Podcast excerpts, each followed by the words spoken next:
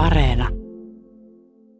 Markku määrittele meidän illan epistola tarkemmin. Minä mainitsin vain, että puiden kevät, mutta mitäs kaikkea ja ketä on vieraana tänään? No Ole voi, hyvä. voi kiitoksia. Täällä itse täällä äh, niin sanotussa Temporary-studiossa on varmasti huomattavasti mukavammat ja tilavammat oltavat kuin siellä sinulla, mutta mehän ei anna, me oikeastaan nautimme siitä. Ja puiden kevät sä oikeastaan määrittelit se aika hyvin. Oikeastaan niin tämmöinen, että jätetään nyt ne puutarhaistutukset pois, niin kuin on ollut tapana, että, että tuota, ja tietysti elävät puut voisi olla tavallaan, tässä puhumme vähän niin, että elävät puut voisivat olla semmoinen hyvä kuolleistakin puista voidaan puhua, kun ne pysyvät vaan siellä luonnossa, eikä mistään sahatavarasta puhuta, niin silloin, silloin ollaan niin kuin turvallisilla vesillä. Ja tietenkin täällä nytten vieraina, täytyy heidät esitellä ehdottomasti, meillä on arboristi, mestari Sami Kiema. Kiitos kutsusta. Hyvää iltaa kaikille. Ja sitten meillä on professori ylivelho Kurt Fagerstedt. Tervetuloa. Kiitoksia, kiitoksia. No niin, mä haluaisin tähän kärkeen, kun tuossa äsken jo puhuttiin tässä vieraiden kanssa näistä kysymyksistä, joita meille on saapunut, niin otetaan löysät pois ja hypätään suoraan tänne sukupuolipuolelle, koska meille on tullut tällainen erittäin hyvä kysymys. Suvi on lähettänyt, hei, Suomen puut ja pensaat kirjassa kerrotaan suomyrtistä, että sama yksilö voi joinakin vuosina olla emi ja toisina vuosina hedekasvi. Miten tämä on mahdollista? Onko Suomessa millään muulla kasvilla samaa ominaisuutta? No jos mä aloitan, niin kun mä ehkä tiedän asiasta jotain, mutta um, ehkä voisi aloittaa siitä, että äh, meillä ihmisillä on aika yksioikoinen käsitys sukupuolesta. Kun meillä sukupuolikromosomit määrää aika pitkälle sen, mitä sukupuolta ihmiset on, niin tilanne on helppo. Mutta kasveilla taas, suurin osa kasveista on hermafrodiitteja. Niillä on sekä hede että emikukat samassa kasvissa. Mutta niiden sukupuolen määräytyminen on hirveän paljon monimutkaisempaa ja siihen vaikuttaa ympäristöolot, siihen vaikuttaa sen kasvin sisäiset hormonit, mm. hyvin monet tekijät. Mm. Ja sen takia on mahdollista, että, että kasvissa voi vaihtua tämä sukupuoli, niin kuin nyt tuossa suomyrtin tapauksessa. Ja siitä on jotain muitakin esimerkkejä, mitkä, mitkä Sami tiesikin jonkun jo. Tiesinkö? niin, niinkö se meni? tota. Eikö sä puhunut Saarnesta tässä jotain? En se minä tainnut olla. Minä taisin puhua saaresta. Tämä oli tällainen pieni, pieni tuota, niin, tuolta Britanniasta tällainen esimerkki, että on tällainen saarnivanhus löytynyt siellä, joka on ollut herrana elänyt pitkään satoja vuosia. Ja sitten on todettu, että viime vuosina hän on päättänyt tai muuttunut rouvas henkilöksi. Eli puut siis voivat, ainakin saarnit tiettävästi muuttaa tällä tavalla sukupuolta. Mutta tämä me vähän sitten tarkisteltiin ja keskusteltiin tästä, että saarni voi olla myös sitten mm. hermaa, hermafrodiittia, mutta kuitenkin näin on käynyt. Eli Eli tässä nähdään just se, että, että se ei ole niin selkeästi määräytynyt, vaan siihen vaikuttaa ympäristötekijät ja samaten sen yksilön ikä, niin kuin tässä Saarnen tapauksessa. Kyllä. Juha, onko mitenkäs siellä päässä? Täällä päässä on tullut kuuntelijoita ja muutamia mukavia kysymyksiä ja kommentteja ja ennen kaikkea voi ottaa osaa lähetykseen soittamalla 0203 17600 on puhelinnumero. Mirjami tuossa lasin takana vastaa puheluihin sen, mikä ehtii. Mutta täällä otetaan tuolta joku tällainen kysymys. Täältä tulee tota, mm, Arjalta tulee tällainen kysymys, että koivu on ollut itselleni tärkeä puu, koska niitä on aina kasvamaan kotipiirissä, kuten juuri nytkin – Huoneistoni edessä on neljä koivua. Viime kesänä häkellyin koivujen vuorokautisen veden tarpeen määrästä 850 litraa per vuorokausi. Nyt ymmärrän, miten Riihimäki on kuivannut asuinalueensa, kun vettä on maaperässä ollut paljon. Olenko ymmärtänyt oikein? Tästä haluaa kysyä siis Arja. Juoko koivu niin paljon, niin paljon vettä, että yksi Riihimäki on kuivunut? No helposti. tota, joo, kyllähän koivu käyttää vettä isoja isoja määriä. Toki mitään tarkkoja litramääriä ei pysty sanoa, mutta yksi semmoinen esimerkkitapaus sitten tulee mieleen tuosta Pohjois-Helsingistä, että, että siellä oli tämmöinen vanhempi ää, rivitaloyhtiö ja sitten oli uusi rakennettu siihen viereen ja aikoinaan silloin 30-40 vuotta sitten, kun tämä vanhempi oli rakennettu, niin siellä oli istutettu paljon koivuja siihen pihapiiriin ja, ja tontille ja tuota niin, isännöitsijän kanssa sitten vaan pohdittiin, kun puut oli kasvanut oli aika lähellä, lähellä rakennusta, että mitä tehdään, että niitä ei haluttaisi poistaa, koska niillä on hyvin tärkeä tehtävä, että ollaan savimaalla ja tota, mm. niin ne pitää tämän tontin kuivana, ei tule kellareihin vedet, että toisin se on tuossa naapuritontilla, missä ei ole isoja puita. Niin heti kun melkein kun talot oli valmistunut ja asukkaat oli muuttanut, niin alkoi ilmetä vesiongelmia kellarissa. Eli kyllä tota, niin siinäkin, jos oli joku ehkä viitisen tuommoista täyskasvuisen kokosta koivua, mutta nuoria puita, niin kyllä ne melkoisen määrän vettä käsittelee. Joo, koivut haiduttaa ihan valtavasti. Semmoinen koulukirjaesimerkki on, että tuommoinen normaali kokoinen iso koivupuu haiduttaa noin 500 litraa päivässä vettä. Uh, taas meillä ihmisillä on usein aika yksioikoinen mielikuva kasveista, että ne haiduttaa näin ja näin paljon aina, mutta sehän ei tietysti yhtään pidä paikkaansa, vaan se riippuu hyvin paljon siitä, että minkälaiset ne ympäristöolosuhteet on. Jos vettä ei ole saatavilla, se kasvi kärsii kuivuudesta, niin se pistää lehtien ilmanraot kiinni ja silloin sitä vettä ei haidu läheskään niin paljon. Kasvit on hyvin tehokkaita tämän haihtumisen säätelemisessä. Mm, eli ja onko sitten näin juuri, että siinä he pystyvät myös varautumaan sitten, että kun tulee kuivempi kausi, niin sitten selvitään sen yli vähän sitten paremmin. Aivan, joo. ja puilla on tietysti se etu, että niillä on iso runko, jossa on aika iso vesivarasto, että ne ei ihan heti kuivu, Kyllä. vaikka maassa ei olisikaan vettä.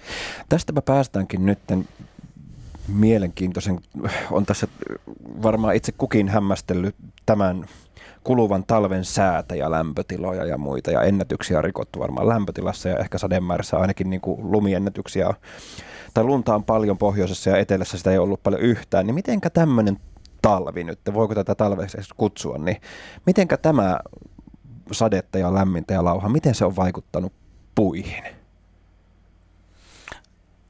No siis nämä meidän omat puulajit, jos nyt puhutaan tästä etelän tilanteesta ja tästä talvettomuudesta, niin ne, ne kyllä on nähnyt tämmöisiä ennenkin, niin niillä on perimässä kyllä tuttu juttu, että hei, että ei, ei mitään hätää, mutta tota, niin, kyllähän tuossa vaan kun seuraili vaikka sosiaalista mediaa tuossa talven aikana, niin alkoi alko löytyy, löytyy viestejä, kun tammikuussa pähkinä pensaat kukkii ja näsijät kukkii, siis puuvartisia kasveja ja, ja jotkut ruusut tekee lehtiä sun muuta, että kyllä siellä sitten niin vähän tämmöistä hätäilyykin ilmeni, mutta tota niin, äh, sitten ehkä, ehkä jotkut vieraammat lajit voi vähän ihmetellä näitä kelejä, mutta kyllä nämä kotimaiset pärjää näiden kanssa. Ja tärkeää oli, niin kuin puhuttiin, ettei mitään kovaa takatalvea sitten tullut joskus tuossa maaliskuussa esimerkiksi, kun oli niin lauhana ollut pitkään. Joo, suomalaiset lajit varmaan selvinnyt nyt tosi hyvin. Ainut tekijä, joka saattaa tässä olla vähän, vähän ehkä kehno meidän omille puille, on se, että maa ei ole jäätynyt, ei ole ollut routaa, ja nyt kun on ollut tosi märkää, niin monet pintajuuriset puut kaatuu suht helposti. Onneksi nyt ei ollut mitään hurjia myrskyjä, mutta jos olisi ollut, niin varmasti olisi tullut paljon vaurioita. Tota niin, puhuttiin, puhuttiin kuitenkin sitten siitä, että se myös kun tämä kerroit Sami tästä, että siellä alkoi jotkut jo vähän hätäilemään, mutta kuitenkin niin tällä hetkellä toukokuussa ollaan kuitenkin normitahdissa ikään kuin. Että se ei sitä lähtenyt etenemään niin kuin, miten ne osasivat sitten pidättäytyä? No nyt kevät onkaan jatkunut aika normaalina, ellei nyt jopa vähän hitaasti etenevänä, ihan kun on katsellut ulos tota, niin tota tilannetta itse.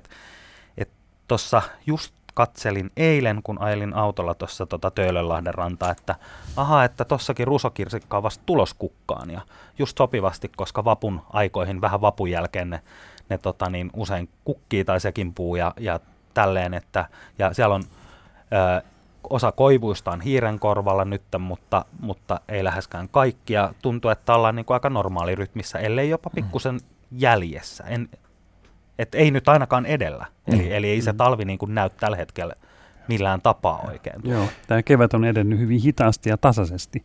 Et yhtään semmoisia 20 asteen helteitä, niin kuin usein pääsiäisen aikaan on ollut, niin ei ole tänä keväänä ollut. Joo, ja se on huomannut tuolla, kun on lintuharrastajakin, niin kun on muutto, muut, lintumuuttoa seurannut, niin on kumma juttu, kun tuntuu, että joka ikinen päivä, kun itsellä on vapaa päivä, niin tuulee älyttömän lujaa tota, niin, luoteesta tai pohjoisesta, niin, niin eihän se kevät etene. Meillä on puhelulinjalla. Otamme sen seuraavaksi lähetykseen. Meillä nimenomaan on Raija Perttelistä linjalla. Tervehdys Raija. Tervehdys, tervehdys. Mukava, kun maltoit odottaa vuoroasi. Ole Ei hyvä. Ei ole mitään. Mulla on sellainen kysymys, että me ollaan vuokrattu valtiolle suojelualue – se on nyt toistakymmentä vuotta ollut, se on aina kymmenen vuotta kerrallaan. Ja mä haluaisin tietää, että mitä tapahtuu metsässä, kun sen antaa elää omaan elämäänsä. Siellä on jo semmoinen pieni puro ja sitten on semmoinen koski, mikä menee niin kuin, äh, maan alle tai sillä tulee sitten jokena sieltä pois. Ja, ja se on nyt ihan, ihan että sit, sille, siellä, mä olen kävellyt siellä ja katsellut ja tota, niin, välillä hakenut sit sieniä, mutta nyt en mä ole vuosiin enää käynyt siellä mitään tekemässä. Niin mä ajattelin, että mitä, mitä tapahtuu luonnolle itsessään, kun siellä ei sua, sua niin sormet ole metsästään eikä, eikä metsänhoitajan. Sami, meillä on vaan tunti 45 minuuttia aikaa nyt teille vasta. Joo, tota, lyhyt ja ytimekäs vastaus. No, no, täytyy jotenkin yrittää tätä kiteyttää, mutta siellä tapahtuu just sitä, mitä siellä kuuluukin tapahtua. Niin, eli, eli mä ajattelin just, me, me, metsä... lapsen, lapsesta lähtien ollut metsäihminen. Mä oon yksinäinen, yksinäis asunut ja elänyt vanhusten kanssa ja tota, mä aina karkasin metsää ja istuin siellä jonkun puun rungon vieressä ja seurasin eläinten kulkua ja ne ei pelänneet mua koskaan. Mä näin jopa mäyrän perheensä lapsiensa kanssa siellä siihen aikaan.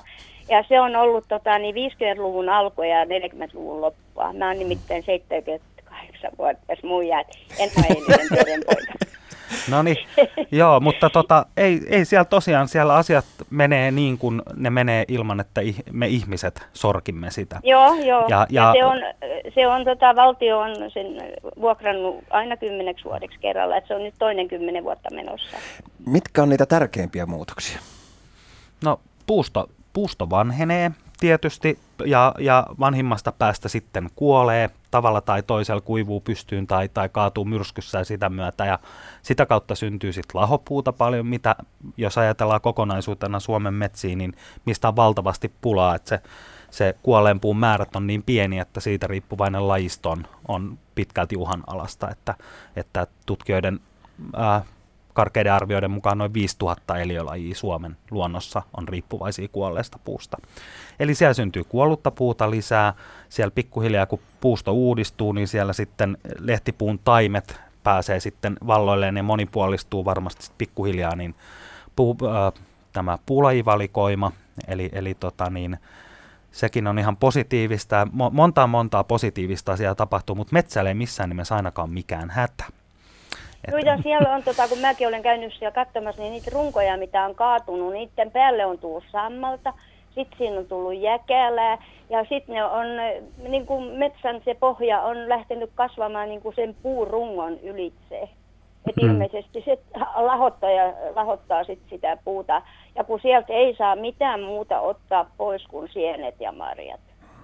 Mitäs Kurt? Sieltä, niin, siellä lahoissa puissa. Valti, joo, valtion kanssa tehty sellainen sopimus, että siellä ei mitään, mitään ole. Että Hy, mitä hyvä sopimus. Joulukuusi varkaat vähän siellä käy No se ei varmaan sitä metsää paljon Niitä ei kannata ruveta enempi vartiona. Tulisi pitkä jouluaika. Hmm. Mutta niissä lahoissa puissa tosiaan elää hirvittävä määrä kaiken näköisiä eliöitä, niin kuin Sami tuossa äsken mainitsi, että siellä on paljon erinäköisiä sieniä, harvinaisia sammalia – suuri määrä erinäköisiä kuoriaisia, hyönteisiä, jotka nimenomaan elää sillä, sillä vanhalla kuolleella puulla. Kun luonnon, luonnonmetsissä on paljon sitä kuollutta puuta, mutta meidän talousmetsistä ne melkein kaikki hävitetään, että siellä ei ole sitä kuollutta mm. puuta, missä kaikki Joo, nämä uteliat voisi elää. melkein mm. se pohja, että kun ensin kaadetaan metsäpäältä pois, niin sitten istutettaisiin semmoisia surkeita rinttejä sinne mm. ja siellä ne hävisit sen nurmikon sekaan. Ja, ja se on, täytyy sanoa, että, että tuota, hyvin kyllä kuvasit 78-vuotias muija, niin kuin kuvailit itseäsi, että, että tuota, niin, minkä, minkälainen...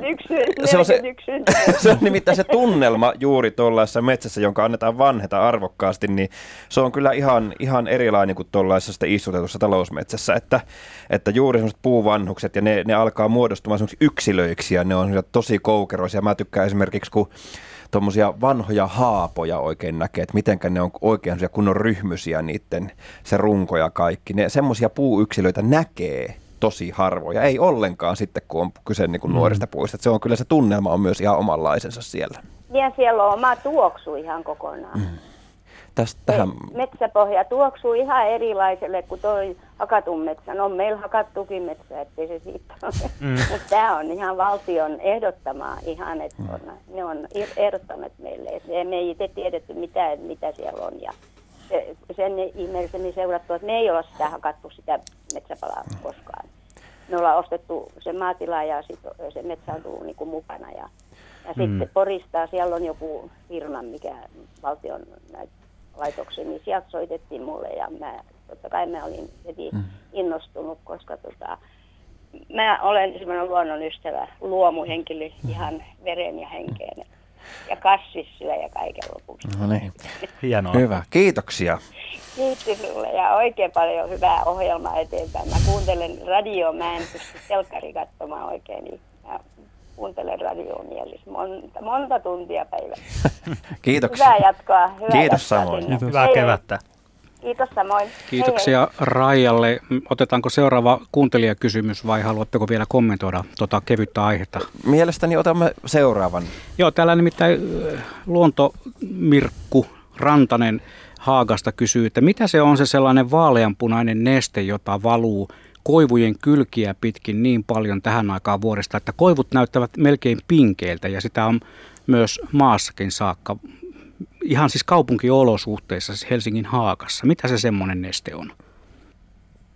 No, kyllä se koivun mahlaa on. Koivun mahlaa se on. Kyllähän koivuihin tulee talven aikana kaiken näköisiä vaurioita ja nyt sitten juuri tähän aikaan, kun mahla alkaa virrata, niin se virtaa näistä vaurioista ja sitten sen takia sitä on sitten siellä rungoilla. Mutta sehän on väritöntä. Koivun mahla on väritöntä. Uh, mutta siinä rupeaa kasvamaan heti kaiken näköiset bakteerit ja sienet ja homeet ja ne antaa sitten sille sen värin. Okei, ja siinä vielä mainittiin, että, että siitä puusta on, koivusta on katkottu oksia ja sitten ehkä niihin oksien päätyihin on laitettu jotain ainetta. Voisiko se sitten liittyä siihen se väri?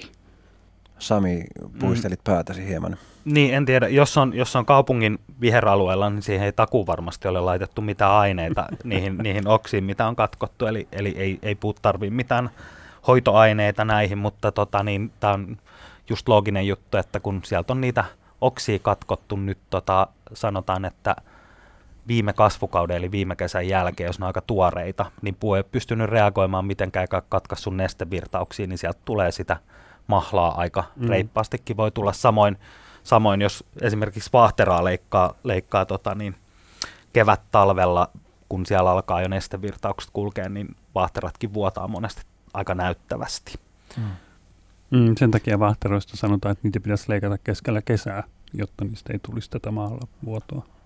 Joo, vu- vuotavista puista yleensä puhutaan, eli siis vaahter- vaahteraa koivua, niin on, on pruukattu nykyään leikata keskikesällä täyden lehden aikaan. Tämä luultavasti vastasi kysymykseen. Tämä luultavasti vastasi kysymykseen nimenomaan. Mm, Vielä kysytään lisäksi, että onko se puulle haitallista missä määrin, että sitä mahlaa valutetaan ihan, ihan syystä. Tämä on tietysti vähän toinen juttu, mutta sitähän ennen vanhaan ainakin ja varmaan vieläkin tavataan valuttaa ihan tarkoituksellisesti. Koivun mahalla se on hyvä juoma, Mm. mutta onko sitä haittaa? No jos sitä pienessä määrin valutetaan, niin ei varmasti ole haittaa. Uh, nythän Suomessa tämä mahlavalutus ei ole mitenkään suurta bisnestä, mutta tuolla Pohjois-Amerikan, Yhdysvalloissa ja Kanadassa valutetaan sokerivaahtarasta suuretkin määrät, määrät mahlaa ja se keitetään siirapiksi. Ja mä oon siitä kuullut, että, että nämä viljelijät, jotka kasvattaa näitä metsiä, niin ei halua ottaa sitä mahlaa ihan joka vuosi, koska he on todenneet, että jos, jos joka vuosi otetaan, niin kymmenen vuoden päästä ne puut on aika paljon heikommassa kunnossa. Että kyllä se tietysti vähän verottaa niiden puiden varoja. Pystytkö sä Kurt arvioimaan, että mitä tarkoittaa vähäisessä määrin? 10 litraa vai 100 litraa? Uh, mä uskoisin, että, että ehkä ei se nyt se litramäärä niin on, on merkityksellinen, mutta se, että kuinka paljon sitä puuta haavoitetaan. Yleensähän äh, näihin, näihin puihin, joista mahlaa, mahlaa vuodatetaan, niin porataan reikä tai, tai tehdään haava siihen, siihen runkoon. Ja mun mielestä niitä ei kannata tehdä yhteen puuhun kauhean useita. Mm, mm. Et jos niitä tehdään ympäri runkoa, niin se varmaan kyllä, kyllä vaurioittaa sitä puuta. Mm. Mutta jos nyt tehdään yksi tai kaksi, niin se ehkä ole niin, niin vaarallista. Tietysti aina kun puun kun kaarnaa vaurioitetaan, niin siinä annetaan mahdollisuus sienille ja bakteereille päästä tunkeutumaan sinne puuhun. Että tämä mahlavirtaaminen osittain myös sen puun reaktiota siihen, että siinä on vaurio ja se puskee ulos sieltä mahla ja sen mukana kanssa bakteerit ja sieniitiot tulee ulos, että ne ei sitten pääse sinne niin helposti kasvamaan. Ja kyllähän se hallitusti täytyy se mahla vuodattaminen tehdä, tota niin, koska siis aina pitää muistaa, että jokainen vaurio, mitä puulle aiheutetaan, on pois siitä kasvusta. Mm. Ja kyllä se, että jos sit niin kuin hyvin rankalla kädellä samaa puuyksilöä vuodesta toiseen heikennetään tällä tavoin, niin se rupeaa tosiaan altistua sit kaikille muille ongelmille. Kupataan. Niin, niin kupataan ihan sananmukaisesti. Meillä on Riitta Kannuksesta langalla. No joo, ilta ja iltoja. Iltaa. Niin, niin, tuota koivusta kysyisin minäkin. No anna palaa. Tuossa on kato semmoinen koivu, kun sanottiin minulle, että se on jo vuonna 67 ollut täysikasvuinen korkea, ja eikä se siitä ole enää pituutta kasvanut. Ja tuota, ja naapuri sanoi, että se on takuulla laho. Mutta voiko koivu olla laho, kun se tekee aina komiat lehdistä? Voiko laho puhua tehdä lehtejä? No niin, Et- täällä, täällä Sam, Samilla näyttäisi olevan vastaus kyllä hyvinkin valmiina. jo. Joo, tämä on hirveän simppeli juttu. Eli, eli voi tehdä.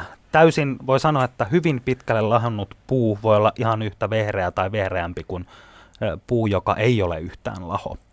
Eli, Ah, eli kun no, nämä mutta- puun, puun, mutta- mutta- Niin, sano vain. niin, puun, puun elintoiminnot on siinä välittömästi kuoren alla ja siinä kuoressa, eli ihan siinä pinnassa, niin periaatteessa kaikki muu solukko sieltä rungon sisältä voi olla lahonnut vaikka totaalisesti pois niin kauan kuin puun elintoiminnot, nestevirtaukset ja ravinnekierrot siellä pyörii ja puu pystyy kasvattaa lehvästön ja yhteyttään, niin, niin tämä on ihan tyypillistä vanhat, etenkin monet pitkäikäiset jalot lehtipuut, kuten metsälehmus ja, ja tammi ja tämmöiset, niin ne voi olla parisataa vuotta täysin lahoja ihan pystyssä ja vihreänä tai pidempäänkin.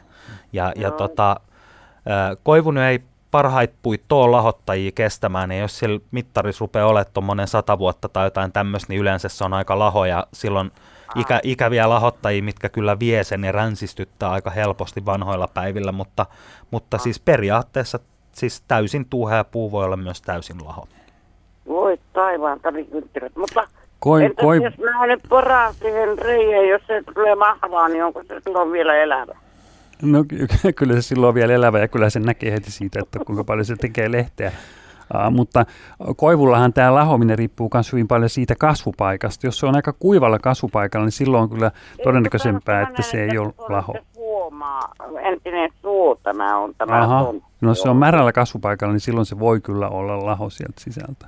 Niin. Mutta entäs sitten kun puhuttiin tästä iästä justiinsa, niin eikö rauduskoivulla ja hieskoivulla on merkittävä ero kuitenkin tässä?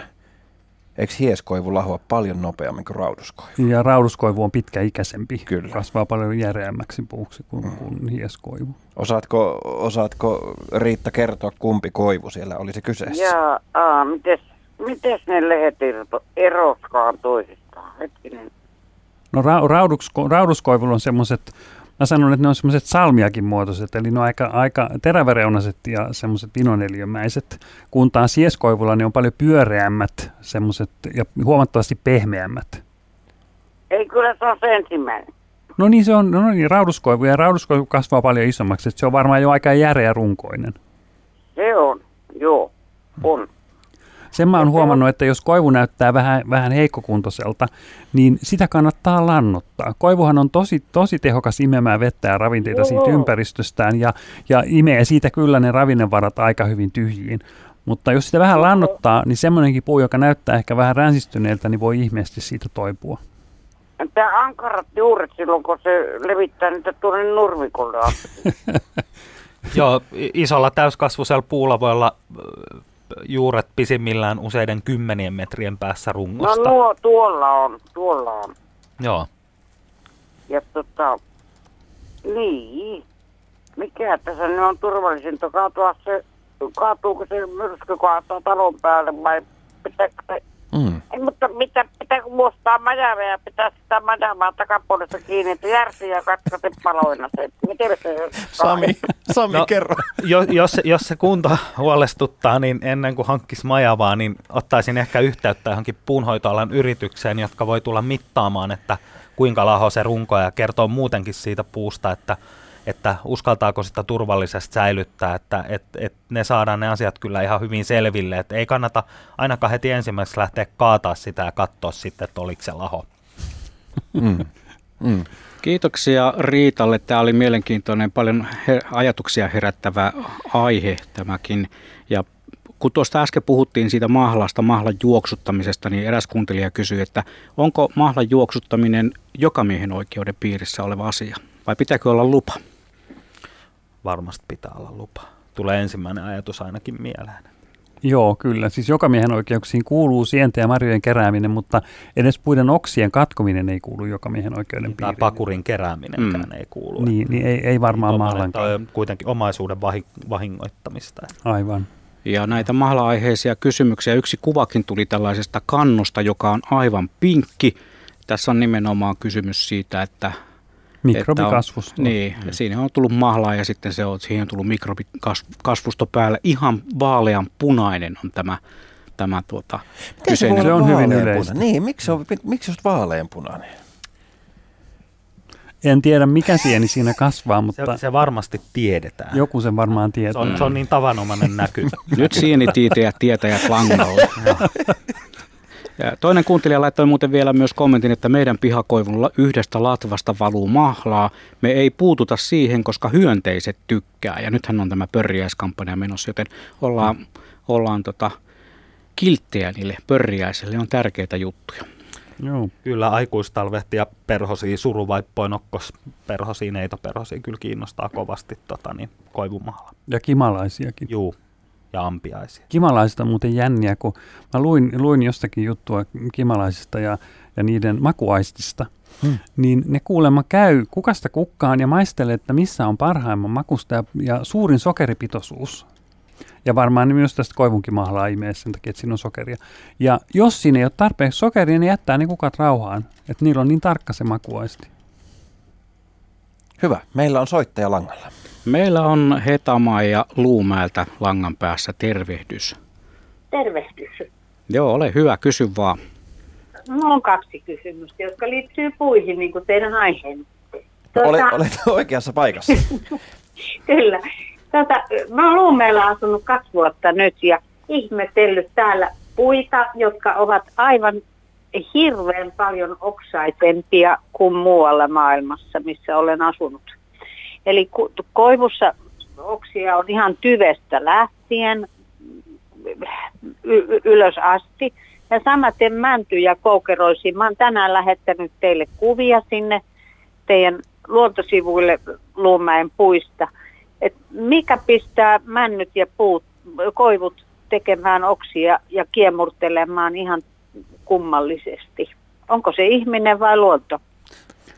Luonto, Mielenkiintoinen. Tässä on kasvuympäristö. Niin, kaksi, kaksi tärkeää tekijää. Toinen on kasvuympäristö ja toinen on sitten perimä. Mä oon itsekin seurannut just esimerkiksi havupuita, niin jotkut tietyt, tietyillä paikoilla niin havupuissa on huomattavan paljon oksia ja ne pysyy siinä puussa paljon pidempään. Ja tämä ei tietysti ole, jos me ajatellaan tuommoista kaupallista metsää, niin siellä halutaan, että ne oksat varisee mahdollisimman varhain, jolloin me saadaan sitä oksatonta puuta tehtyä. Mutta et se, se on perinnöllinen ominaisuus. Mutta sitten kasvupaikat, niin kuin Sami tässä mainitsi, niin vai, vaikuttaa kyllä ihan olennaisesti. Et jos puu on avoimella paikalla, niin silloin ne oksat pysyy ja äh, ne on, koko puu on paljon oksasempi ihan maahan asti. Et esimerkiksi mm. nämä koivut, jos ne on avoimella paikalla, niin silloin niissä, niissä on kyllä oksia ihan maahan asti. Joo. Ja kuitenkin vieressä on sitten puita, jo- jo- jotka ihan samalla paikalla ovat, niin niissä ei ole mitään. Niin, mutta se riippuu, kun puut on niin pitkäikäisiä, niin se riippuu siitä, että minkälaista siellä on ollut silloin, kun se puu on ollut nuori. Uh, No minäkin niin. tiedän, kun no on mitä asunut. tekee, mitä tekee puuhun? Mik, miksi siihen tulee, mitä tapahtuu, kun esimerkiksi on semmoinen paikka tuossa, missä on joka ikisessä puussa on samassa kohti mutka. Niin mitä siinä on, onko, onko se maailmansota ollut siinä kohti vai mitä siinä on tapahtunut, että ne on tärähtänyt kaikki mutkille siinä kohti? Kuinka korkealla ne mutkat on? Semmoisessa viides, kuudessa metrissä. Aika korkealla. Kun siis tuommoisia mutkia mä oon aika usein nähnyt silloin, kun on esimerkiksi joku vanha aita, jonka, jonka läpi ne on kasvanut, niin silloin niissä on aina se mutka samassa kohtaa. Tai sitten jos ne on ollut leikattuja aitapuita, jotka on päästetty kasvamaan jossain Joo, vaiheessa. Joo, ihan me, niin kuin tien vieren puita. Ihan tien vieren puita. Asun Luumäen Jurvalassa ja tervetuloa katsomaan. Onko, on, tie, jos ne on tienvieripuita, niin, tota, niin onkohan siinä tai meneeköhän vieläkin niin ilmalankaa, että jos siellä on käyty leikkaamassa, niin ne joskus poikkeaa, on kasvattanut uudet latvat, niin tämä voisi olla yksi syy, että niissä on kaikissa samassa kohdassa. Totta. Joo. Mutta tota, vieläkin jatkan toiseen kysymykseen, niin kun niissä on vielä kilpikaarna. Niin mi- milloin rupeaa tulemaan kilpikaarna puihin? Minkä ikäinen puu on se? Ja näissä on sitä, että eli en usko mihinkään piihkalankaankaan, siimalankaan. Männystä puhumme oletettavasti. Männystä puhumme. Minkä ikäisenä mänty rupeaa tulemaan? Sa- sata vuotta. Heitetään tämmöinen arvio. Täm- tämmöisiä on kuullut kokeneemmilta, ketkä on lähes sata vuotta niitä seurannut. Niin ei nyt ihan niin pitkään. mutta... niin, no näissä on kilpikaarna. Mm. eli, eli ei ne ole kyllä taimena katkennut mihinkään piiskakoneeseen. Mm. Mielen, mielenkiintoinen mysteeri tässä hieman. Yksi seikka, minkä mä kerran havaitsin, kun oli yksi semmoinen syksy, tuli uh, myöhään syksyllä tuli semmoinen oikein kunnon märkä lumikuuro. Ja se taitto ainakin kuusen latvoja ihan hurjasti. Ja kun se tuuli tuli samasta suunnasta, niin ne kaikki latvat taittu samaan suuntaan. Mm. Ja se, se aiheuttaa silloin tietysti vaurion siihen kohtaan runkoa. Joo, toi kuulostaa loogiselta ne on kaikki sillä, silloin saanut yhteisen kyydin. Mm. Mm. Joo. Mutta mysteeri, mä kysyin tätä nimittäin ihan paikkakunnan lehdessäkin, kun muutin, muutimme tänne ja tuota, että onko täällä ollut joku semmoinen, joka on leikkinyt näillä puilla mistä latvan, ja että niitä on jäänyt kaksihaaraisia, semmoisia ritsan näköisiä puita ja, mm. ja muuta, mutta ei siihen tullut koskaan vastausta. Mutta Se oli liian vaikea kysymys ehkä. niin, niin. No joo, todennäköisesti, mm. mutta... On... Ennen vanhaahan kyllä tehtiin sitä, että, että puita väännettiin, mikä kummallisimpiin muotoihin annettiin ne kasvaa, koska niitä tarvittiin esimerkiksi hevosen länkiin ja tämmöisiin. Mm. Niin... Joo, kyllä. Nimenomaan sitä mä oon ajatellut, että täällä on joku ollut semmoinen, joka on niin kuin osannut tehdä puitten kanssa – että tuolleen kun minä laitan nuo, niin tästä minä saan sen hyvän. Tämä ajattelu on ollut varmaan ihan, ihan Tässä itse asiassa juuri, juuri nyt sain tähän tuota, niin kuvia tällaisista. Onkohan nämä nyt sitten mahdollista, mulle tuli kännykkään sähköposti juuri tuottajalta, että onkohan nämä nyt juuri sun ottamia kuvia sitten, jos näytän tässä nopeasti, näytän tästä nopeasti asiantuntijoille jos sa, auttaako tämä yhtään selventämään asiaa. Siis kyllä noilta on latvat poikki. Joo, niissä on kyllä joku vaurio. Näkee ihan selvästi. Ja tota, joo, siis kaikilta on latva poikki samalta korkeudelta. Mä epäilen, että ne on ihan jostain hyvästä syystä leikattu, mutta siellä näkyy se vanhan latvan tynkä, siitä ei edes ihan älyttömän kauaa ole, kun se on se tynkäkin jäljellä. Että, siis toki vuosia, mutta, mutta ei sataa vuotta tai 50 vuotta tai silleen. Mutta kaikista on katkottu latvat kaikki on katsottu. Joo, just joo. Joo. Siinä näkyy semmoinen tynkä siinä keskellä ja sitten sivuokset on taittunut siitä uudeksi latvaksi. Mä jotenkin näin sieluni silmin puita, yksirunkoisia puita, niin tota, mutta toi kuva selvensi kyllä erittäin hyvin. Latvat on syystä tai toisesta katkottu. Hyvä, kiitoksia Hetamaja tästä mielenkiintoisesta Kiitos. avauksesta. Ja meillähän voi edelleen soittaa 0203 17600 on edelleen, edelleen numeromme.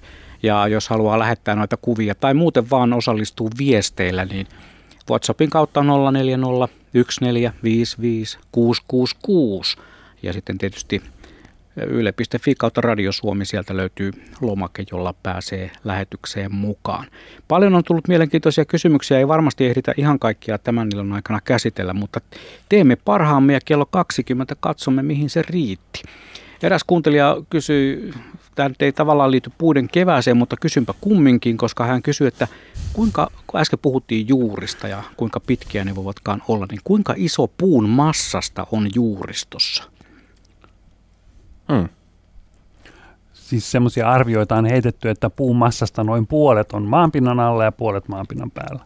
Eli siis yhtä paljon kuin maanpinnan päällä on, niin on sieltä juurimassaa näitähän on, on tutkimuksia tehty, jossa on juuret kaivettu esiin, mutta siitä ei saada ihan kokonaiskuvaa, koska juurissa on hirvittävän määrä hi, semmoisia hienojuuria, jotka on hyvin ohuita ja niitä on ihan mahdottoman vaikea saada sieltä maasta erotettua, niin ei ihan tarkkaan osata sanoa, mutta suurin piirtein saman verran kuin maan päällä.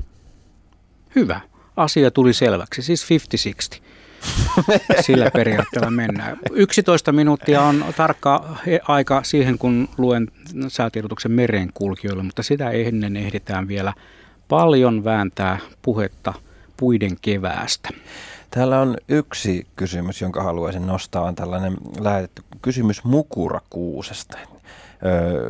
Tuula kysyy, löysin upean mukurakuusen. Miten sen saisi rauhoitetuksi? Kenen puoleen pitää kääntyä, että saisi prosessin alkuun? Täältä voisi kysyä, että mikä on mukurakuusi noin alkuun? Joo, mä haluaisin tietää sen kanssa. Tämä oli mulle uusi termi, tämä mukurakuusi, mutta Joo, se on ehkä mullekin uusi termi. Siis, äh, mehän tiedetään, että tämmöisiä mukura, mukuraisia puita on esimerkiksi visakoivu, äh, ja samanlaista visaa esiintyy männyllä, visamännyllä. Että onkohan tässä nyt ollut sitten samanlainen ilmiö? Mm visakuusesta. Siis havupuissakin esiintyy tämmöistä visakasvustoa, joka näkyy silloin mukuroina siinä, siinä rungon päällä. Mutta toinen mahdollisuus on se, että tässä onkin kysymyksessä tissikuusi. Just ajattelin ehdottaa, että voisiko kyseessä olla tissikuusi. Heräsin. Niin Kuinka tuo... olla? eipäs nyt mennä, eipäs nyt pysytään asiassa. Tissikuusi, siinähän on komeat mukurat, riippuen yksilöstä tietenkin. Niin, aivan. Mutta mitenkä sen saisi rauhoitetuksi? Tästähän keskusteltiin jo ennen, ennen tätä lähetystä, uh, ja siinä oli meidän jo ideoita. Niin puun, puun omistajan kautta se homma lähtee eteenpäin, mm. eli, eli puun omistaja voi pyytää rauhoitusta ja sitten se, menikö se nyt ely kautta Joo. tai, tai tota niin, kunnan kautta eteenpäin se homma.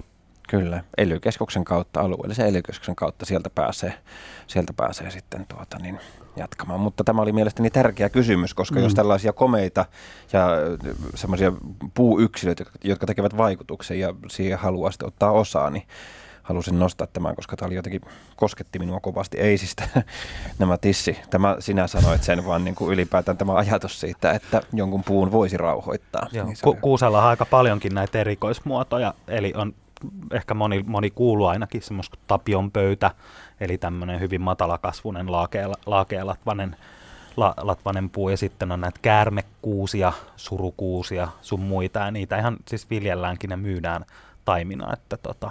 Mansikkakuusikin on olemassa, ja kultakuusi. Joo.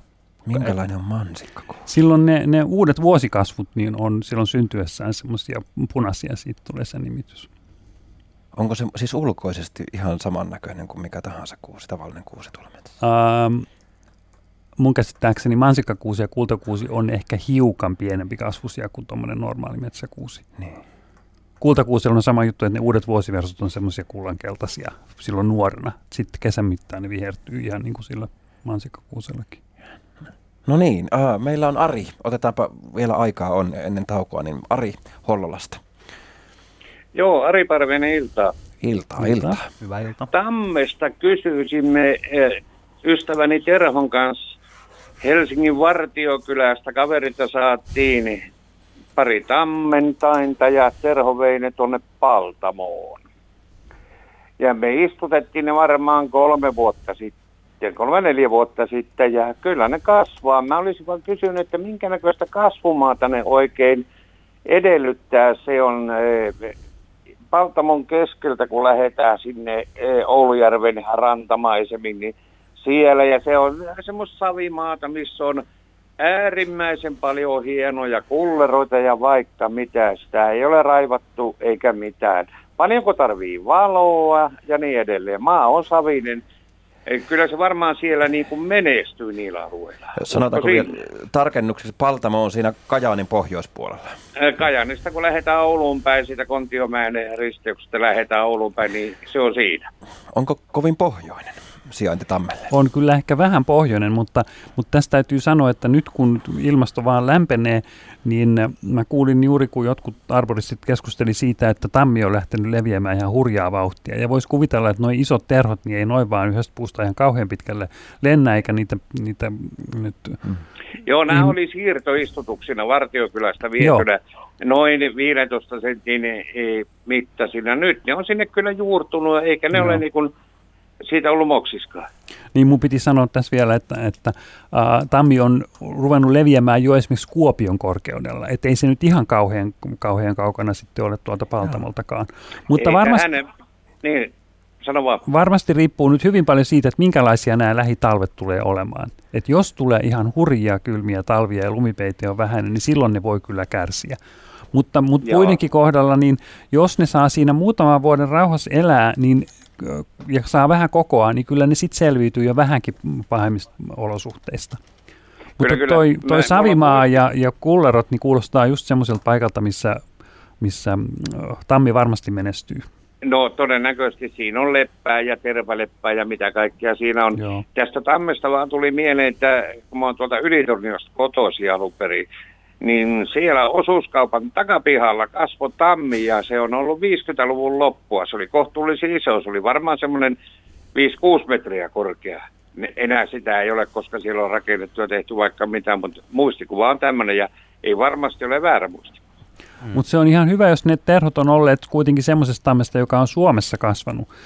Joo, ne on Helsingin vartiokylässä olleet ja sieltä siinä oli valtava määrä tammentaimia ja me, me siitä otettiin pari ja Terho vei ne sitten paltamo ja hyvin on kasvanut.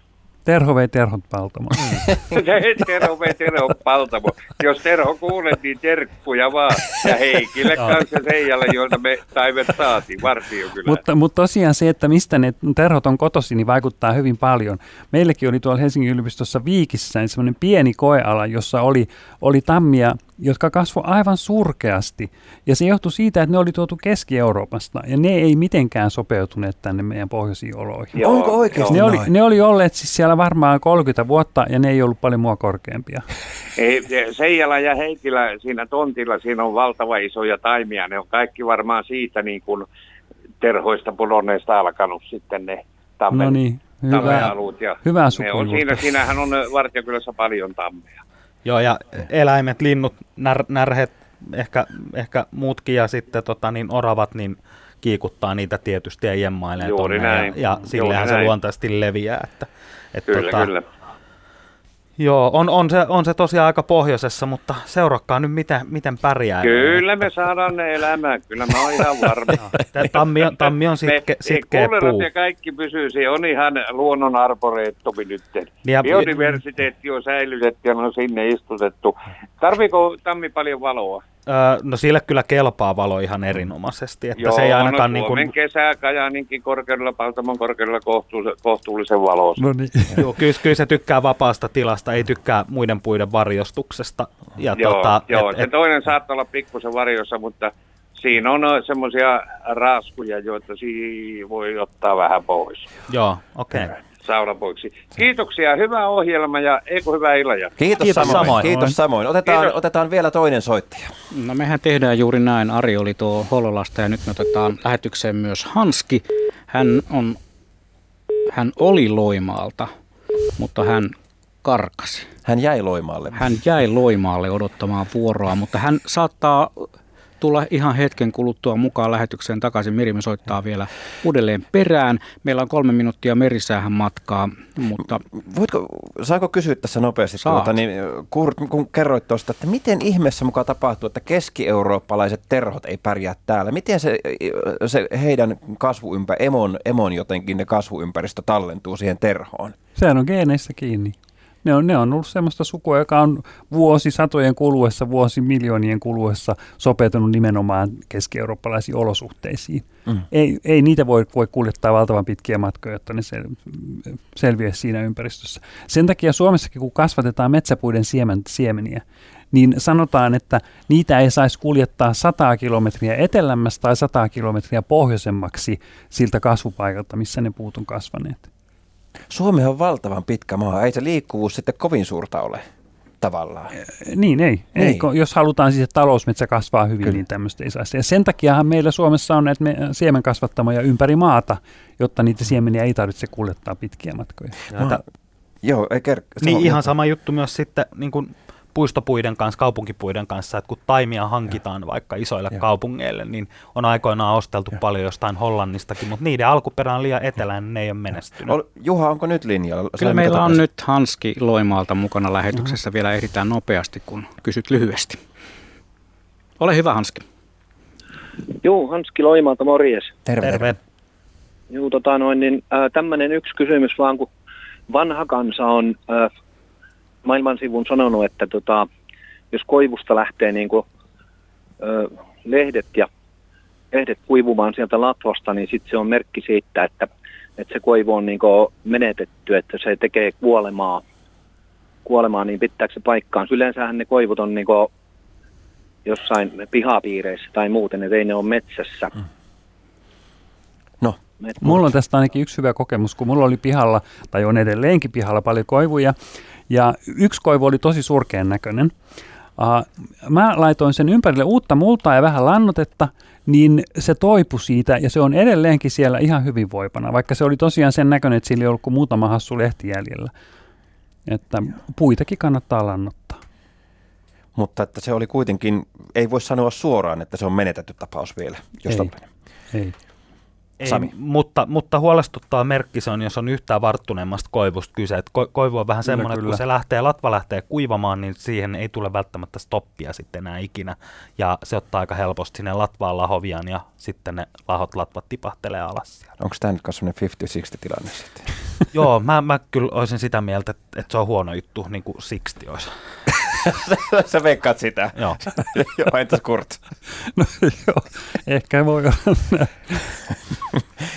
Juha, kyllä mä luulen, että tämä nyt on, toivottavasti Asia on vastasimme. taputeltu tämä, Joo. tämä osuus. Tässä on ollut puhetta näistä lahoista puista ja se jotenkin herättää aina semmoisen. Mä muistan tota, niin tuolla Espoonlahden luonnonsuojelualueella on sellainen tosi upea lehmus, jonka iäksi on huhut arvioivat 500 vuotta.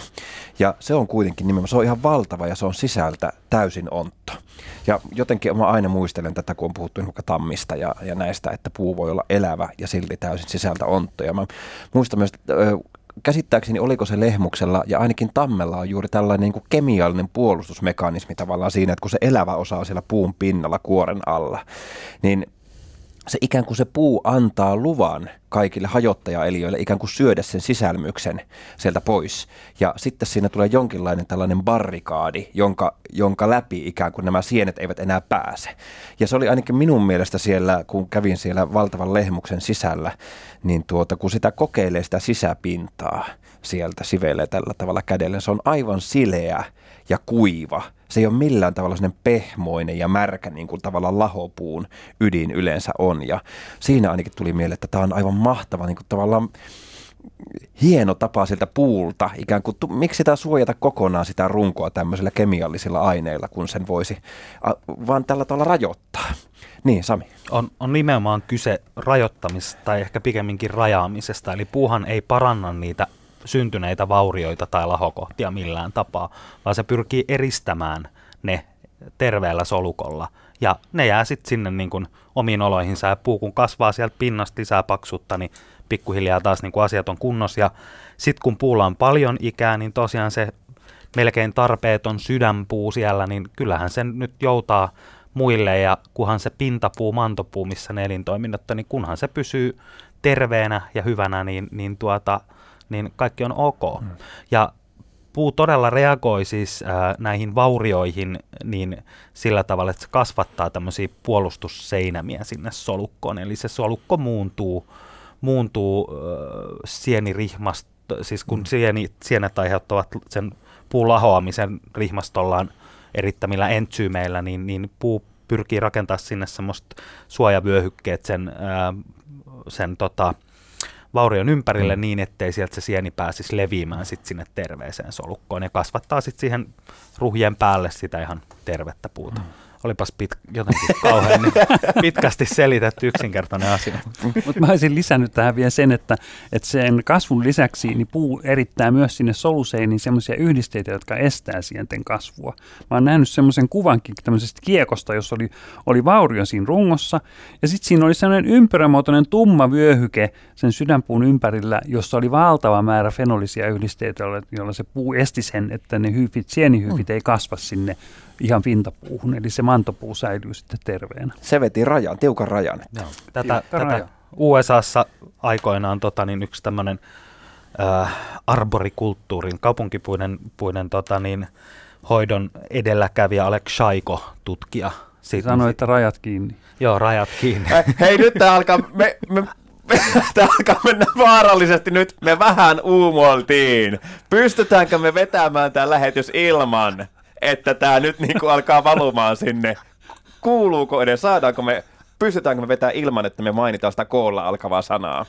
Puhutaan kuitenkin puhutaan viruksista ja eristämisestä ja rajoista ja kaikesta. Niin mä olin sanomassa koudit, jossa kirjoitetaan c en, en ollut tulossa tähän toiseen. Se jäikö sun juttu pahasti kesken? Ei jäänyt. Voi hyvä ihmettä tämä homma, mutta siis no ehkä minä nyt sitten puhkasen sen kuplani, koska kuitenkin päästään tässä kohta tuota pienelle tauolle, niin sanotaan se sana nyt, korona. Ja sehän nyt on kaikkien huuli tässä enemmän tai vähemmän. Onko olemassa puiden koronaa? No puilla on olemassa kyllä valtava määrä kaiken näköisiä tauteja, myös virustauteja.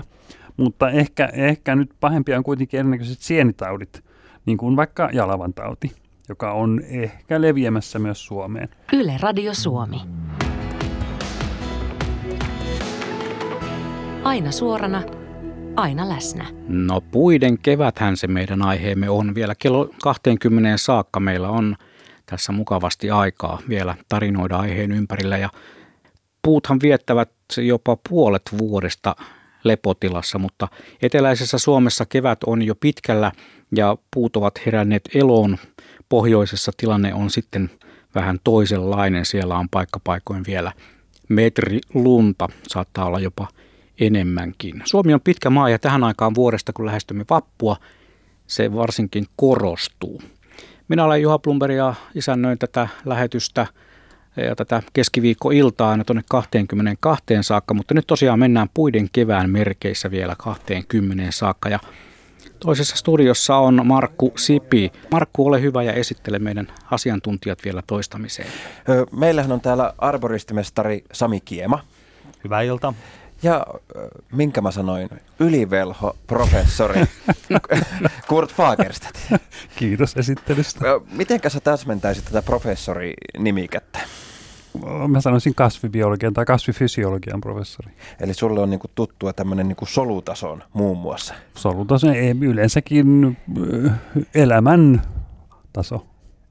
se, on, se on ihan kattava taso. Nimittäin tästä puu, sen takia haluan kysyä, kun tuota, tuossa tauolla, kun kävimme, niin oli puhetta juuri tästä, jatkettiin tästä koronasta ja tämmöistä maailmanlopun uhista esimerkiksi, ja juuri, että mitenkä ne voivat levitä. Tästä tuli ihan mielenkiintoinen keskustelu. Päästäänkö me sen verran, pystytäänkö me kelaamaan, että otetaan kuulijat mukaan, Sami, tähän, kun puhuttiin, esimerkiksi jalavan tauti mainittiin. Niin, siis, siis tota, Joo, kyllä kasveilla ja pu, puillakin on, on semmoisia tauteja tuholaisia, mitkä voi aiheuttaa hyvin massiivista tuhoa, tuhoa paikallisesti ja siis levitä, levitä tehokkaasti sit laajoillekin alueille. hyvin, hyvin paljon yhteistä niille on se, että ne on niin sanottuja vieraspatogeeneja, eli vierastauteja ja tuholaisia, eli ihmisen paikasta A B, paikkaan B väärään ympäristöön liikuttele, liikuttelemia ää, mm. eliöitä. Eli, eli kun me käydään globaalia kauppaa, hmm. ja esimerkiksi taimilla hmm. tai, tai tota, niin, jollain puutavaralla sun muulla, niin siellä voi tulla sitten kaikki hyvin ikäviä yllätyksiä mukana. Ja tästä on lukemattomia esimerkkejä ympäri maailmaa hmm. jo pitkältä ajalta. Ja tota, niin, meilläkin on löytynyt viime aikoina enenevissä määrin näitä vakavia tuholaisia. Voidaan ehkä jatkaa tästä. Meillä on soittaja linjalle, otamme hänet mukaan. Näin on. Meillä on yhteys tällä hetkellä Karjaalle. Siellä on Marko. Terve. No morjens, morjens. Puiden keväästä on puhe. Juu, mä just sitä ihmettelen, että näiden puiden kanssa tässä näin niin kaiken näköistä on touhunut ja tota, nyt ajattelen semmoista, että tota, jos mä haluaisin rakentaa vaikka hirsimökin, niin koska olisi niin kuin paras aika niin kuin esimerkiksi niin kuin mäntyä alkaa niin sanotusti, mä en tiedä miten se tehdään tuo kelottaminen, niin miten se tehdään ja voiko kuusta kelottaa, että voiko siitä tehdä hirsimökkiä ja niin edespäin. Haluaisin tähän kuulla vähän vastausta. No niin, kenttä on vapaa, olkaa No hyvä. ke- kelottamisesta nyt jotain osaan sanoa, mutta hirsirakentamisesta ei nyt ehkä ihan hirveästi.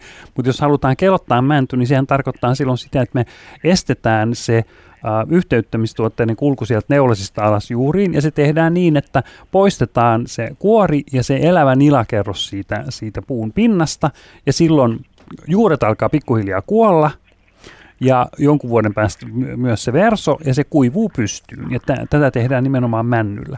Mutta kuusella, musta tuntuu, että kuusella ei kyllä tämmöistä kelottamista tehdä. Osaako Sami sanoa? Sitä mä just olinkin, mitään? että kun mulla on kuusta ja mäntyä paljon, niin tota, siis kuusta on enemmän. Että tota, voisiko niin kuin yhdistää niin kuin kuusta ja mäntyä esimerkiksi niin kuin rakentamisessa. Mutta sä haluat nimenomaan keloja. Kyllähän Juu, hirsirakennuksia nimenomaan. Juu, tehdään. juu, kelo, kelo. Hmm. Mitä Sami ajattelet? No en, en, en todella ole hirsirakentamisen asiantuntija, että tota, pikkusen, pikkusen sivuraiteella ollaan oma, omasta osaamisalasta, kun mm. hirsirakentamisesta puhutaan, mm. että mä oon keskittynyt näihin eläviin puihin tota, niin enemmän, niin mm. en valitettavasti osaa auttaa.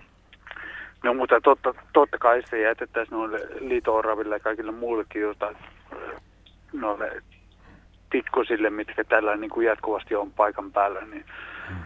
niillekin jätettäisiin vähän syötävää, mutta No se, se ainakin niin kuin voisin kuvitella, että mänty nyt ainakin on huomattavasti siinä on vahvemmat nämä torjun, luonnolliset torjunta-aineet kuin kuusessa, mikäli on käsittänyt oikein. Mm. Että se on ainakin lahokesta. Joo, niin, no, mm.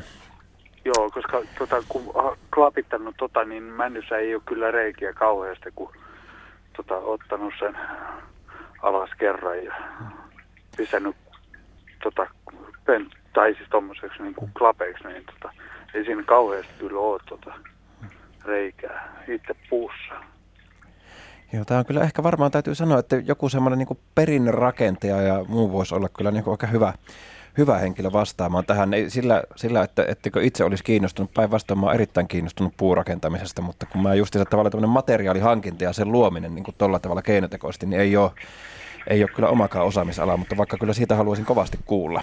Olisi todella mielenkiintoista kyllä. Jo, joo, niin olisi kyllä. Joo. Mutta jos tyydytkö sinä tähän vastaukseen? Olemme pahoillamme, kun emme, emme tämän pidemmälle osaa Joo, sanoa. anteeksi, nyt vain heti vain tämmöisen kysymyksen. Että, Hyvä kysymys. Mutta sain tietää se, että se metrin korkeudelta vai pitäisi niinku leikata suurin piirtein Joo, siis tyvestä. ympäri, että Joo. Joo, ja se, se saa olla aika reilu se vyöhyke, että joku semmoinen vähintään 20-senttinen alue, niin ettei siitä todellakaan ole, ole sit mitään yhteyttä. niin, yhteyttä. niin, nimenomaan, joo. Okei. Okay. Kiitoksia. Kiitoksia Marko. Ai, kiitoksia, kiitoksia, kiitoksia. Kiitoksia. Meillä on No toinen niin, soittaja hienoa linjalla. Kiitos. Meillä Kiitos. on valmiina Eero seuraavalla linjalla ja me nyt lähdetään puhelimen välityksellä Lappeenrannan suuntaan. Terve Eero. No terve. Kuis menee? No, tässä saunan löylyn välitauolla istuskelen. Että. Ihan Oi, mahtavaa. oi, oi, yleensä, oi, oi. yleensä meille soitetaan perjantaisin puhelinlangoilla saunan portailta tai jopa saunasta, mutta että luonto Suomessakin. Ole hyvä, kerro, kysy. Joo. No semmoista, että mikähän mahtaa olla Suomessa tämmöinen puun kasvuennätys, kun viime talven kaatelin tämmöistä raitaa pellon, vanhan pellon laajasta ja tuota, nyt tänä kesänä niin, tai keväällä, niin siinä näitä vuosikasvua, mikä nyt on lähtenyt kannosta, niin siinä on semmoinen kolme metriä kymmenen senttiä on yhden vuoden kasvu. Että miltä se tuo kuuluu? Yhden vuoden. Yhden vuoden. Koska se on viime talvena leikattu poikki työstä ja nyt siitä kannosta lähtenyt yksi kasvu ja se on kolme metriä kymmenen senttiä. Sehän melkein kasvaa silmissä. No juu. Tuntuu aika hassulta. Siellä on semmoisia varmaan kahden puolen metrin aika montakin, paljonkin niitä, mutta tuota, yhden vaan siinä katsoo silmällä, että tämä on pisin. Niin Oletko varma, että on Nappasin bambu kyseessä nyt, kun kasvaa noin nopeasti? Joo, aika hassulta se näyttää. Kyllä minulla on Niin. mökin seinän vieressä kyllä pystyisi. Kyllä se on ihan tämä sonkyvapaa olisi kyllä. pajunsukuiset puuthan kasvaa hirveän nopeasti ja nyt kun tämä puu on, on kaadettu, niin nyt sillä on koko se juuristo siellä, mitä Niin, se voi käyttää. Eli siitä voimaa tulee sieltä ihan tarpeeksi ja sitten sit ne uudet versot voi kasvaa tosi ihan valtavan pitkiksi. Mutta Mm. kyllä tämä yli kolme metriä niin kuulostaa jo aika huikealta. Ja ite, itellä on samaa luokkaa olevia kokemuksia semmoisista, tota, niin kans on kyse pajusta, nyt en edes tarkkaan muista, mi, mistä tota, niin, lajista on kyse, kyse mutta tota, semmoista, mitkä aika rajusti leikattiin, niin tuota, mä en mitannut, mutta se yhden kasvukauden kasvu oli kolmen neljän metrin luokkaa, että häkellyin hieman siinä, kun kat, näin saman puun myöhemmin, että mitäs ihmettä.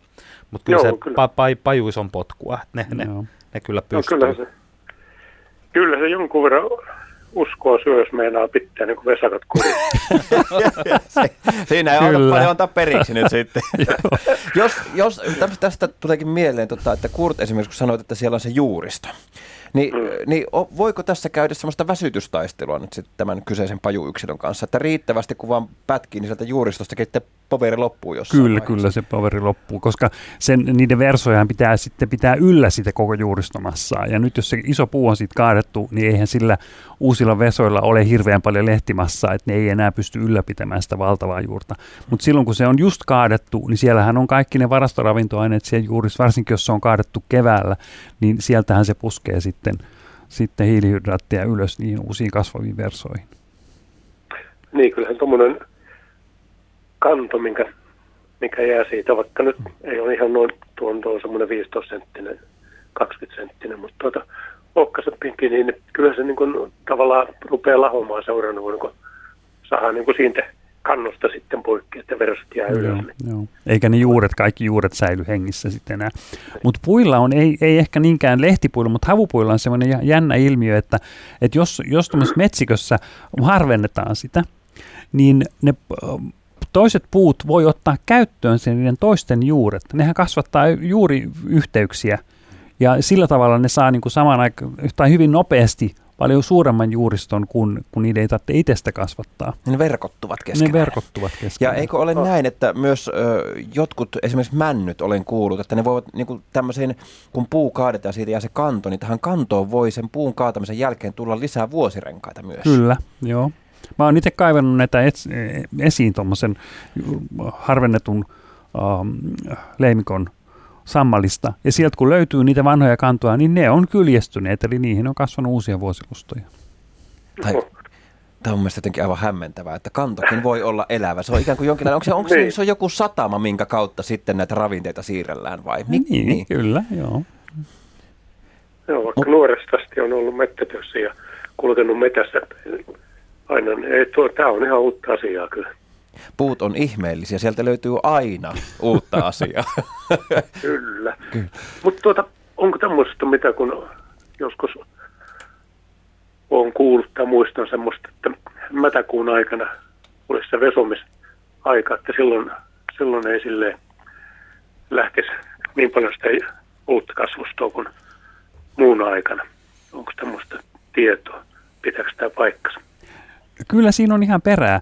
Siis jos, jos puita kaadetaan keväällä, niin silloinhan se kasvuvoima on ihan hurja. Mutta sitten loppu, loppusyksyä kohden, niin kasvitkin alkaa vaipua lepoon ja tietää, että nyt ei kannata kauheasti kasvattaa uusia versoja, koska talvi on kohta tulossa. Et silloin ne ei kasvata kyllä ni- niitä uusia vesoja niin nopeasti. Kasvithan Joo. hyvinkin pystyy, tai puut pystyy hyvinkin päivän pituudesta päättelemään se, että mikä vuoden aika nyt on menossa. Ne ei, se, niihin ei niinkään paljon vaikuta se lämpötila, syksyiset kylmenevät päivät, vaan päivän pituus. Niin, Tästä, valon määrä. niin, mitenkä nyt sitten kun on tämmöinen lauhatalvi esimerkiksi, kuitenkin ne lähtivät, vaikka valon määrähän meillä ei ole lisääntynyt. Mutta, mutta lämpötila on ollut ihan toista ja sitten kuitenkin niin kuin sieltä alkoi käynnistymään nämä tota, niin, lehdet ja muuta. Mit, mit, miten te tätä? Niin. Tähän on hyvä biologinen selitys. Anna tulla. Si- Sitä sinulta kaivan tässä juuri. kun puut mittaa sitä talven kulkua, niin nehän, nehän mittaa, niillä on sellainen mi- mekanismi, jolla ne mittaa sitä, että kuinka pitkiä aikoja on ollut kylmä. Ja kun se kylmä vaatimus tulee täyteen, niin sen jälkeen ne voi ruveta kasvamaan, jos päivän pituus ja lämpötilat on sopivia. Et se ei ole ainoastaan se päivän pituus, mikä siinä on tärkeää, vaan se kylmän ajan pituus ja myös lämpötilat.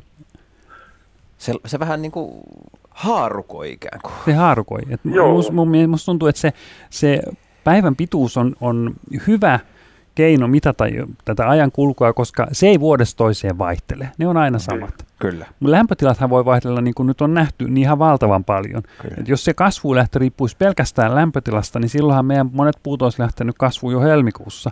Ja se olisi voinut koitua niille kohtalokkaaksi, jos, jos maaliskuussa niin kuin usein käy, niin olisikin tullut hurjia pakkasia. Se on ihan hyvä tämmöinen varmistuskeino sitten, että se ei ole Niin, se pelkästään on. yhdestä tekijästä kiinni. Aivan. No siinä, jos ajatellaan, että puut on mitä, 300-400 miljoonaa vuotta vanhoja, niin, Niin. kyllä siinä ajassa ennättää oppia tempu jos toisenkin sitten. Mm. Ja kyllä tuo luonto joka kohdassa niin osaa kyllä jalostua, ottaa olosuhteessa. Olosuhteesta kiinni kyllä. Kiitoksia. Meillä olisi tässä seuraava, Kiitos. seuraava. olemme vaikka vastanneet kysymyksiisi. Joo, tämä nyt selvästi tässä kyllä, mutta Hyvä, ja ei mitään muuta kuin mukavaa saunailtaa. no niin, kiitos. Otamme seuraavan soittajan linjalle. Juu, kiitoksia Eerolle ja mehän nappaamme saman tien lähetykseen mukaan. Tuon Lennin, hän on Itä-Uusimaalta. Terve. No, no niin, terve vaan, terve. Täällä on yksi tämmöinen mökkiläinen, jolla on kaikenlaista erikoista puita pihalla ja muuta. Mutta yksi semmoinen minua on jäänyt huolettamaan, kun tota, mulla on tuommoinen kymmenmetrinen äh, kataja, sellainen oikein, oikein komia. Ja nyt se on rupenut vähän niin kuin ruskeaksi menemään, niin voiko sillä mitään lannoitetta antaa? Mitäs Sami tuumaat? Pylväs kataja, joo. Miettelijän näköinen on meidän Sami tällä Niin, se ruskistuminen voinee johtua useammasta Mm. eri syystä, että vähän vaikea sanoa, että auttaako lannotus siihen välttämättä yhtään mitään, että, että tota, asiaa pitäisi tutkailla vähän lähempää, mutta jotenkin tulee vähän nyt ensi, ensi fiilis, että se ei lannottamalla ehkä helpotu välttämättä Mm. mm. se asia, että Tässä voi olla, olla se aika vaarallinen katajan karistetauti, Ah, joo, kun joka, on joka on, kumminkin- ollut nyt jo häntä useamman kymmenen vuoden siinä ja nyt kun se rupeaa ruskistumaan, niin mä kauhean hämmästyn, että saako se jättää kokonaan siihen kuivumaan. ruskistu, ruskistuko se jo viime kesänä?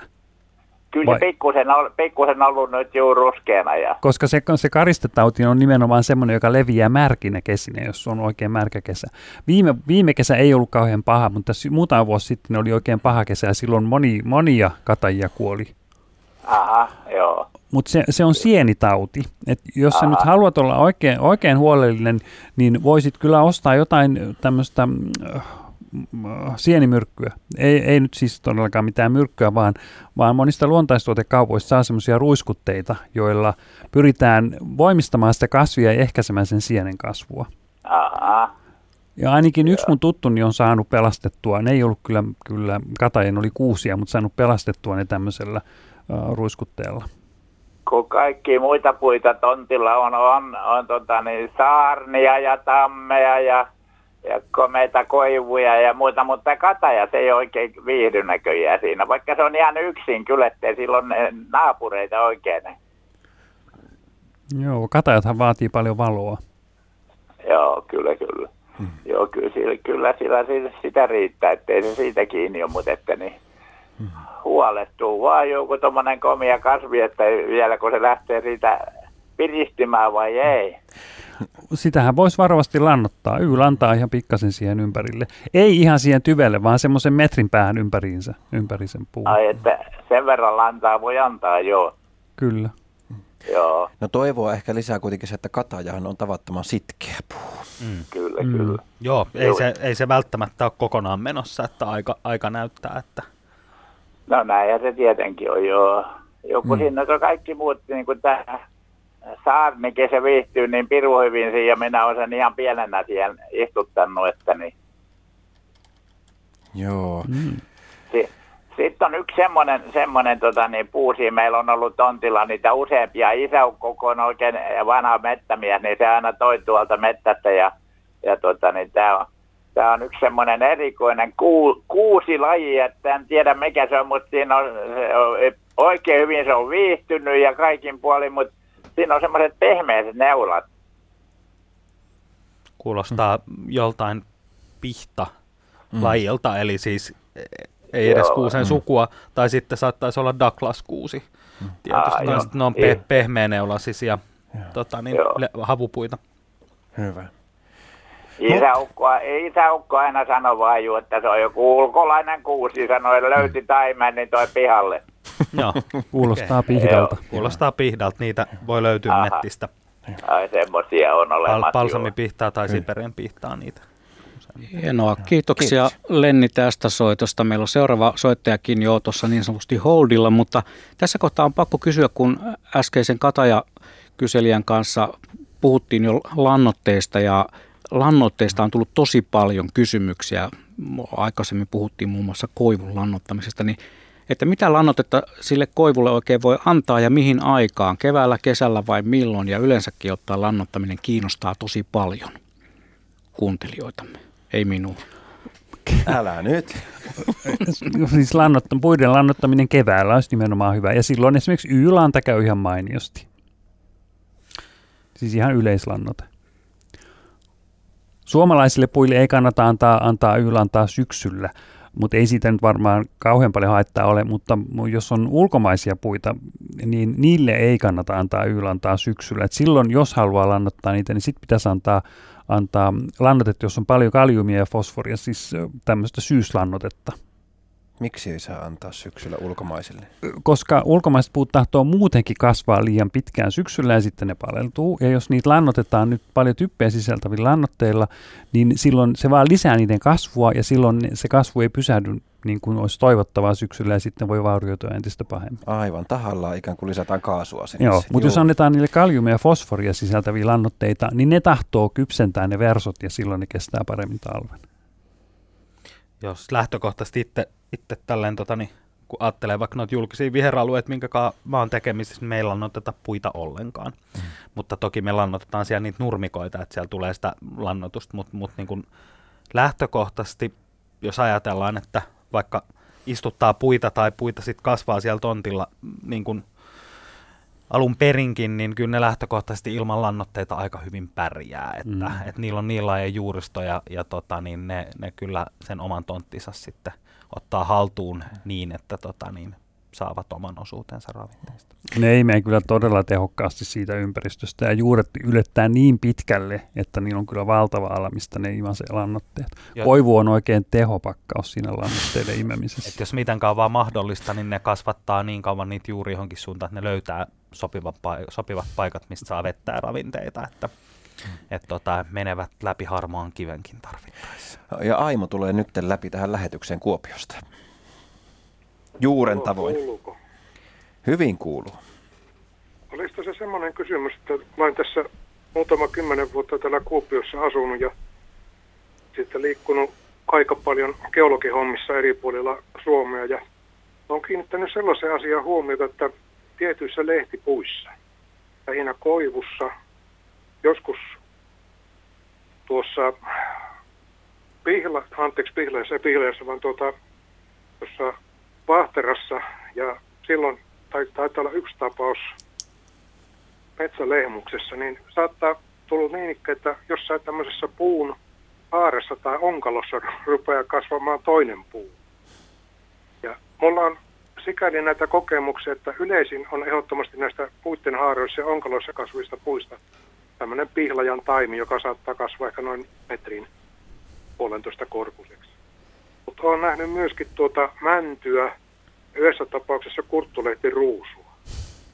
Ilmeisesti nämä tuota, lähinnä kai lintujen mukana tulee sitten, elleivät nyt ilmateitse. Sami. Joo, kyllä olet ihan oikein jäljillä. jäljillä tota, niin jos on oikein iso vanha monihaarainen puu, niin niitä sopivia haarovälejä on siellä aika paljon ja tota, niin siellä voi olla kariketta, kariketta hurjasti kertynyt vuosien saatossa ja sammalta ja siellä on hyvät kosteusolosuhteet ja kun sitä kariketta ja sinne sy- tavalla tai toisella niin sitten joku siemen pääsee niin sinne on helppo itää lähteä kasvaa ja, ja tota, tosiaan kyllä nämä kurttu, kurtturuusut ja, ja pihlaat niin on lintujen levittämiä ja männyn siemenet kyllä levii sitten ihan tota niin, ihan itsekseen tuulen mukana sitten sen verran tai pudotessaan sopivaan paikkaan. Mutta itsekin on nähnyt aika, aika monia puuvartisia lajeja kasvamassa, kasvamassa toisten puiden tota, niin, rungoilla tai siellä haaroissa ja joskus useitakin lajeja samassa puussa, kuin joku vaikka vanha tammi, niin siellä on niitä sopivia paikkoja aika reilusti. Hmm. Joo, tässä oli justiinsa niin tuota vanhoja puita, niin esimerkiksi Snellmanin puistossa ja tuossa Kuopion tuomiokirkon ympärillä. Ja siinä nyt on sitten näitä pu, pu, puistoja vähän reparoitu, niin tuota, siitä on näitä vanhoja puita, puita kaadettu, niin ikäväkseni voin todeta, että siinä on, meni monta tämmöistä, mitä mä oon vuosikaudet seurannut, niin hokkaan, tai mm. miten nyt voisi sanoa, ehkä raiskiolle. Mm. Nehän, nehän on itse asiassa päällysvieraita. Ne juuret kasvaa siellä. Päällysvieraita ja Joo. Ainakin tuota, sitten mä oon se, semmoistakin kuullut, että vanha kansahan piti niitä semmoisena, että ne on jonkinlaisia taikakaluja. Sellaisen kun sai esimerkiksi tietejä käsissä, niin se oli varsin mahtava näiden tautien ynnä muun parantamisessa. Hmm. Se on, se on jännä kyllä, miten nämä menee. Mä jotenkin kiinnittää huomiota tuohon, no, että miten se on sääli, kun näitä vanhoja isoja puita kaadetessa kummalla tavalla kuitenkin kiintyy myös sellaisiin. Niillä on iso merkitys. Mutta meillä olisi tässä sähköpostikysymys. Olemmeko muuten vastanneet kysymyksesi, Jat- että voimme jatkaa ohjelmaa? Joo, eipä tässä muuta niitä. Mä jo lopettakin. Kiitos paljon. Kiitos. Kiitos. Hei. Hei. Sähköpostiin on tullut... Ö, ö, Heikki on lähettänyt meille tällaisen kuvan valtavasta haavasta ja kysymys on, että ö, hei Kirkkonummen Dovitsin metsässä törmäsimme liitteen mahtavaan haapaan. Valitettavasti en, en voi teille kuulettaa kuvaa näyttää, mutta jos kuvailen, niin ö, kysymys kuuluu, kuinkahan vanha, mahtaa, kuinkahan vanha tämä mahtaa olla ja kuinka vanhaksi mahtaa haapa – näillä main elää. Eli Kirkkonummelta on tämä kuva. Nyt mä näytän tämän teille asiantuntijat.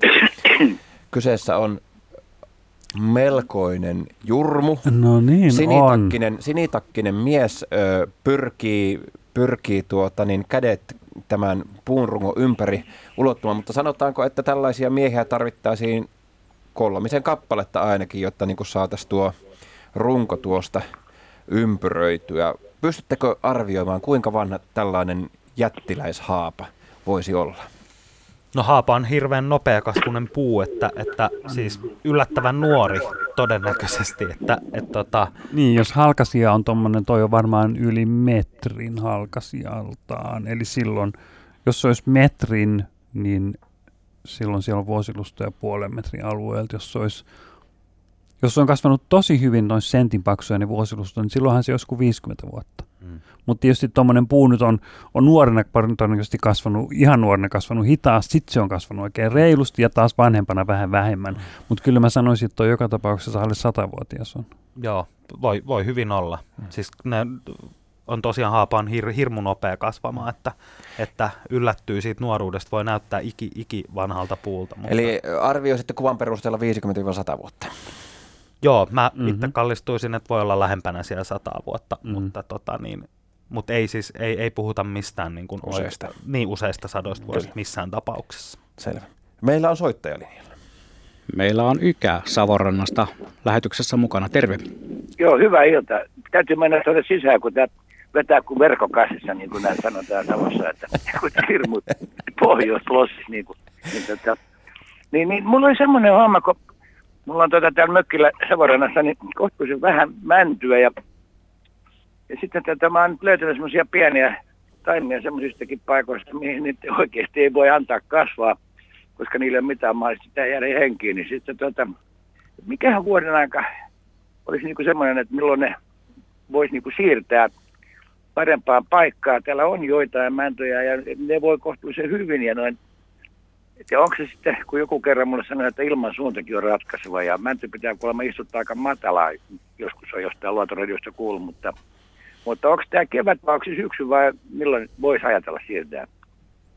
kevät on ihan hyvä aika siirtää Okei. se No puu. ja niin. sitten kannattaa muistaa antaa sille vettä kastella, eli kun se kuitenkin menettää, menettää varmaan isoin, tai mä nyt ihan ei selvinnyt, minkä kokoisista taimista on No, kyse. se on ihan semmoisia 30 senttisiä suurin Aa, no sehän joo, lähtee sieltä pienen pienellä lapparilla kaikki juuret mukaan, jos, jos mahdollista, niin tota, Joo. joo, eikä nyt tarvitse kastellakaan niin älyttömästi, mutta veden tarve ei ole suuri, mutta tota, keväällä tuommoisia taimia pystyy helposti siirtämään, ja valosta, valostahan auringosta mänty tykkää, että et, tota, niin, semmoisiin avoimiin paikkoihin, eikä kannata ei- mihinkään kovin saviseen maahan, ei tuommoiseen märkään maahan, että se ei, se ei Joo, ole ihan joo. niin kuin, tai savinen maa etenkään, niin ei ole se männyn suosikki, Joo, että tämä kuivaa. on tämmöistä hiesu, hiesu, hiesumaata sanotaan, että tämä ei ole mitenkään moderni eikä mitään. Tämä on vähän enemmän semmoista, mitä mä sanoisin, mutta no hiesu, hiesu kuitenkin, ja hiekka hiesu, ei ihan savimaata kuitenkaan. Mutta, Mm. No sehän on männylle ihan sopiva. Joo. Joo, kyllä täällä mäntyjä on. No, mutta ei mitään, hyvä. Ja okei, mä rupean to- toimeen, kun musta olisi kiva pelastaa ennen kuin se on tosiaan tuossa se kuistin kulmalla. Joo. Niin, tuota, Ja, no noi on niin pieni taimia vielä, että ei tarvi olla ilman suuntien kanssa kovin tarkkana, että ne kyllä No ne. mukautuvat. Eikä, tarvi, eikä mitään lannoitetta kannata laittaa siis klobuun. Ei, ei, siis. ei, ei tarvii. Joo. Sitten toinen kysymys, mikä vähän tuli tuossa esiin vähän edellisessä, kun tämä kun jännä, kun tämä Savonrantahan on niin kuin täällä Savonlinnasta tuonne, tämä ollaan niin kuin vähän pohjois rajoilla tässä, niin, tota, niin tuossa jo muutama vuosi sitten tuota, niin tammi ilmestyi tuohon meidän pihaan. Se on nyt semmoinen puolitoista metriä suurin piirtein. Ja, ja niin kuin, kyllä se joka vuosi sinne jaksaa. Ei se paljon kasva, mutta että, miten, onko se voinut tulla linnun mukana jotenkin jostakin hito kaukaa? Että, Mm, niin, li, linnun tai oravan kuljettamana se on Mm. tullut sinne kyllä. Mm. Jostain. Esiintyykö tammi niin kuin, näin tällaisella alueella yleensä? Tammi, tammi levii enene, tai aika hurjaa vauhtia pohjoiseen päin, tai, tai hurjaa vauhtia niin kuin ihan tämmöiseen luontaiseen aiempaan leviimiseen, leviimisvauhtiin verrattuna, että kun tämä ilmasto on muuttumassa lämpimämmäksi, niin tammi menestyy pohjoisempana ja pohjoisempana, mutta tota niin, tammiahan on paljon pihapuina ja, ja puistopuina ja katupuina Niin, niin, niin, ympäri niin, Suomea, että niitä terhoja on siellä sun täällä ja sitten nämä elukat, kun niitä levittää, niin tota, Joo. ne pikkuhiljaa sitten levii siitä. Joo, se oli aika makea, kun se yhtäkkiä perästi toi. Mm. Nyt niin kuin sitä seurannut ja katsonut, että toivottavasti se jää henkiin. Ja onkin jäänyt henkiin, koska se on nyt kuitenkin semmoinen puolisentoista metriä eroa. Kyllä se joka vuosi. Ei se hirveästi ole kyllä kasvanut, mutta, että, mutta olipa kyllä aika uskomaton, kun mä oon aikaa katsoin, että mitä helvettiä. niin se voi käydä. Kyllä. Positiivinen Joo. yllätys. Joo. oli tosi makea, tosi makea. Taisi olla aiemmin mitään. tässä, tässä lähetyksessä, Niin, kun oli, taisi olla aiemmin tässä lähetyksessä puhuttiin tammista, niin oli justiin se- siitä puhetta, että äh, monet metsämiehet on todenneet, että tammi alkaa levitä jo Kuopion pohjoispuolelle. Ah, okei. Kyllä Joo, se menee. joo. Ja juuri oli tämä soittaja aikaisemmin lähetyksessä, joka oli istuttanut tammen paltamoon. Oliko Paltamo, No niin. Kaja, siellä Kajaanin suunnalla, niin tuota, hyvin tuntuu olevan elossa myös sielläkin. Joo. Hyvä. Mä huomasin tuosta istutuksesta sen verran, että mä kerran tuon tuota Hämeestä tänne Vaahtera ja en tuo toista kertaa kyllä enää. Se rupesi voimaan niin hyvin ja kun nyt kun ne lehdet ei mätäne eikä mitään, se levisi kuin elanto satana tänne. Niin. Selvä. Hyvä. Mut Kiitoksia. Kiva, kiitos se oikein paljon, oikein paljon. Kiva ohjelma, jatketaan. Kiitos, Kiitos, kiitos, kiitos. Moi, moi, moi. moi. Meillä on Sini Porista. Meillä on nimenomaan. Hän on tässä. Terve Sini. Terve. Joo, mun kysymys koskettaa metsälehmusta, joka on sellainen mun lempipuu, koska se on aika harvinainen. Ja tuo vähän otin selvää, että mistä päin sitä tämä poriseudulla kasvaa ja kävi tuossa sunnuntai iltana katsomassa perheen kanssa. Ja se tuo, ei ollut ihan helppo tässä keväällä niin erottaa muista puista. Harmaaleppät näytti olevan vähän samannäköisiä, mutta löydettiin kuitenkin. Niin tuo siinä ympärillä oli sillä tavalla, että oli tehty metsätaloustoimia, niin oli siinä joku metsälehmuskin sitten kaadettu, niin aika nuoria puita ne kaikki siinä oli, mutta et kysymys koskettaa sitä, että miten se huomioidaan yleensä metsätaloustoimissa. Että pitäisikö niitä säästää, että onko semmoisia suosituksia olemassa. No suosituksia on, on varmasti olemassa, että kannattaisi säästää, jos erittäin suositeltavaa säästää aina metsälehmukset, mutta tota niin, en itse ole met- metsäalan kanssa oikeastaan missään tekemisissä. Työkseni en, enkä elä sitä arkea, mutta mä voin ihan hyvin kuvitella, että niitä kyllä siellä metsätöissä, niitä metsälehmuksia kyllä menee siinä sivussa. Et niin kuin itsekin totesit, niin puiden tunnistaminen lehdettömään aikaa ei välttämättä aina ole hirveän helppoa, että niihin täytyy jonkun verran perehtyä, että, että ne sitten erottaa, erottaa. Ja jos nyt hakkuitakin tehdään kuitenkin sit koneiden kanssa, niin 247 suunnilleen, niin, niin tota, ei siellä välttämättä sit ihan tosta noin vaan ota, ota niin kuin silmään, että tuossa on nyt joku arvopuu. Että se olisi erittäin suositeltavaa, että ne aina, kun mahdollista, niin luontaista tota, niin, metsälehmusesiintymät, niin kyllä pidettäisiin hengissä ja, ja huomioitaisiin parhaalla mahdollisella tavalla, mutta tota, var, varmaan tämmöistä voi käydä. Luonno, luonnonvaraisia metsälehmuksia on Suomessa kuitenkin aika vähän. Et niitä on pieniä esiintymiä siellä täällä, täällä Etelä-Suomessa.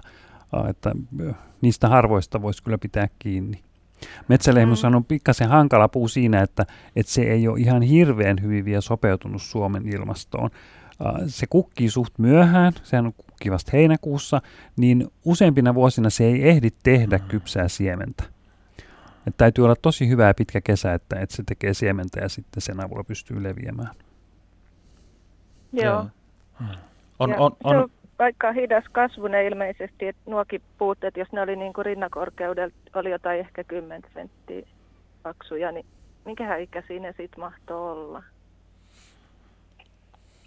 Täällä on Metsälehmus on kyllä miettinyt, aika nopea kasvunen, että jos ne, Jaha. miten hän sanoit, 10 senttiä? Mm. No ehkä 10-15 saattoi olla se paksuus niissä puissa paksuimmillaan.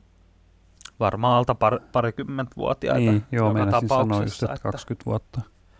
Joo. Joo.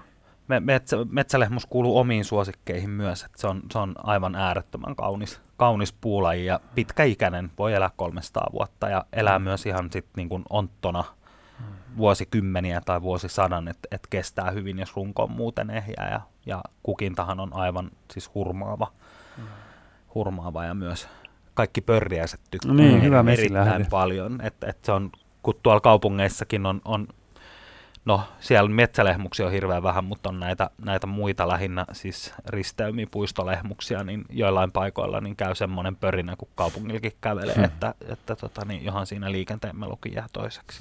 Oho, no nyt, jos, vähän li, jos vähän liioitellaan. Mutta mut on, on, on todella tota, niin, upe, upea puumetsälehmus ja sitä soisi niin kuin ehdottomasti suosivan ja suojelevan ja, ja myös istutettavan ihan kaupunkeihin ja pihoihinkin kyllä. Joo, Hyvä. kiitos vastauksesta. Kiitos. Kiitoksia. Kiitos. Kiitoksia Sinille. Ja otettaisiko tähän yksi kysymys, joka tuli kuuntelijalta Lehmusta sivuava kysymys, että onko niin, että lehmus ei tee itäviä siemeniä Suomessa? Miten lehmusta sitten voi lisätä? Voiko oksan varttaa johonkin toiseen puuhun? Kysyy nimimerkki Eero. Mitä Kurt? Joo, no just tässä sanoin, että, että kun lehmus kukkii niin myöhään, niin se, se harvana kesänä tekee itävää siementä. Ei riitä se kesän pituus siihen, että täytyy olla sitten oikein lämmin ja pitkä syksy, niin silloin se ehtii tehdä sitten kypsää, kypsää siementä. Mm. Ja siitä sitten, sitten voi lisätä. Uh, musta tuntuu, että metsälehmusta kyllä harvemmin ympätään minnekään perusjuurelle. Että kyllä se on sitten, sitten siemenestä ja varmaan sitten siemenestä, joka on tuotu vaikka Ruotsista. Mutta mm, kyllä näiden Suomessa elävien metsälehmuspuiden ympärillä on niitä pikkutaimia, että kyllä ne aina silloin tällöin pystyy tekemään sitä itävää siementä Suomessakin. Mitenkä tota, noin yle, yleisesti ottaen, kun nyt tässä on vähän arvioitu, yritetty arvioida myös puiden ikää, ja mä muistan ainakin tuota, niin omalta kokemuksesta, me tehtiin sitä Elävät puut-sarjaa, ja silloin me käytiin, tota, niin ihan saatiin lupa tuolta suon, suon laidalta leikattiin yksinen mänty, ja, ja sitten, si- mitähän mä sanoisin, tämmöinen niin puolen litran muovipullo suurin piirtein, sen kokoinen se oli niin kuin tavallaan halkasijaltaan, ja, ja tuota, niin sitten ruvettiin laskemaan sitä, niin me saatiin 86 vuotta ihan siis valtavan tiheä. Ja mm. sitten siinä tien varressa oli sitten ihan niin kuin katkottuja pöllejä semmoisia, pölli taitaa olla väärä sana, mutta männyn runkoja. Ja katsottiin, niin verrattiin, niin saman kokoinen yhtä paksu oli semmoinen männyn runko, joka oli seitsemänvuotias. Ja sitten taas niin kuin semmoinen ihan valtava jurikka, mikä siinä oli vieressä, oli 28. Ja sitten tämä meillä oli tämmöinen niin kuin muovipullon kokoinen pienkiekko, joka oli 86 vuotta. Että tuli jotenkin semmoinen mieleen, että mitenkä se niin kuin, että puun ikää ei kyllä siitä paksuudesta tai ulkomuodosta on kyllä äärimmäisen vaikea mitenkään Niin on. pysty määrittämään. Se, se on just näin. Se kasvupaikka vaikuttaa niin valtavasti siihen tota, niin, äh, kokoon. Vuosilustojen Joo. paksuuteen. Joo. Mulla on tästä yksi hyvä esimerkki, kun mun uh, pihallani kasvaa tuolla uh, Artjärvellä, niin vaahtera, jonka ympärysmitta, jonka mä oikein mittasin, rinnan ympärysmitta oli 4 metriä 63 senttiä. Hmm. Eli se on aika valtava. Ja mä ajattelin, että ton puun täytyy olla kyllä vanha. Mutta sitten mä sain käsiini vanhoja valokuvia, jotka oli otettu 20-luvulla, niin sillä paikalla kasvoi semmoinen ohut riuku. Eli ei se ollut sitten kun ei sata vuotta. Mm. Mutta sitten sit loppujen lopuksi kävi ilmi, miksi se oli kasvanut niin hyvin. Ennen kuin tuli viemäri siihen taloon, niin vanha sakokaivo oli siinä vieressä. Mm. Joo, a, a, Se on saanut sieltä vettä ja ravinteita oikein reilusti. Usein se menee just näin, että et, et valtavat suurikokoiset puut ajatellaan, että niiden täytyy olla järjettömän vanhoja. Mm. Ja ne onkin paljon nuorempia ja sitten tota, niin, kun on pieniä puita, mm. näähän on nuoria, mutta mm. yllätytään, kun se onkin 80-vuotias. Mm. Meillä on Suvi Kainuusta linjalla nyt. No niin, hyvää iltaa. Iltaa.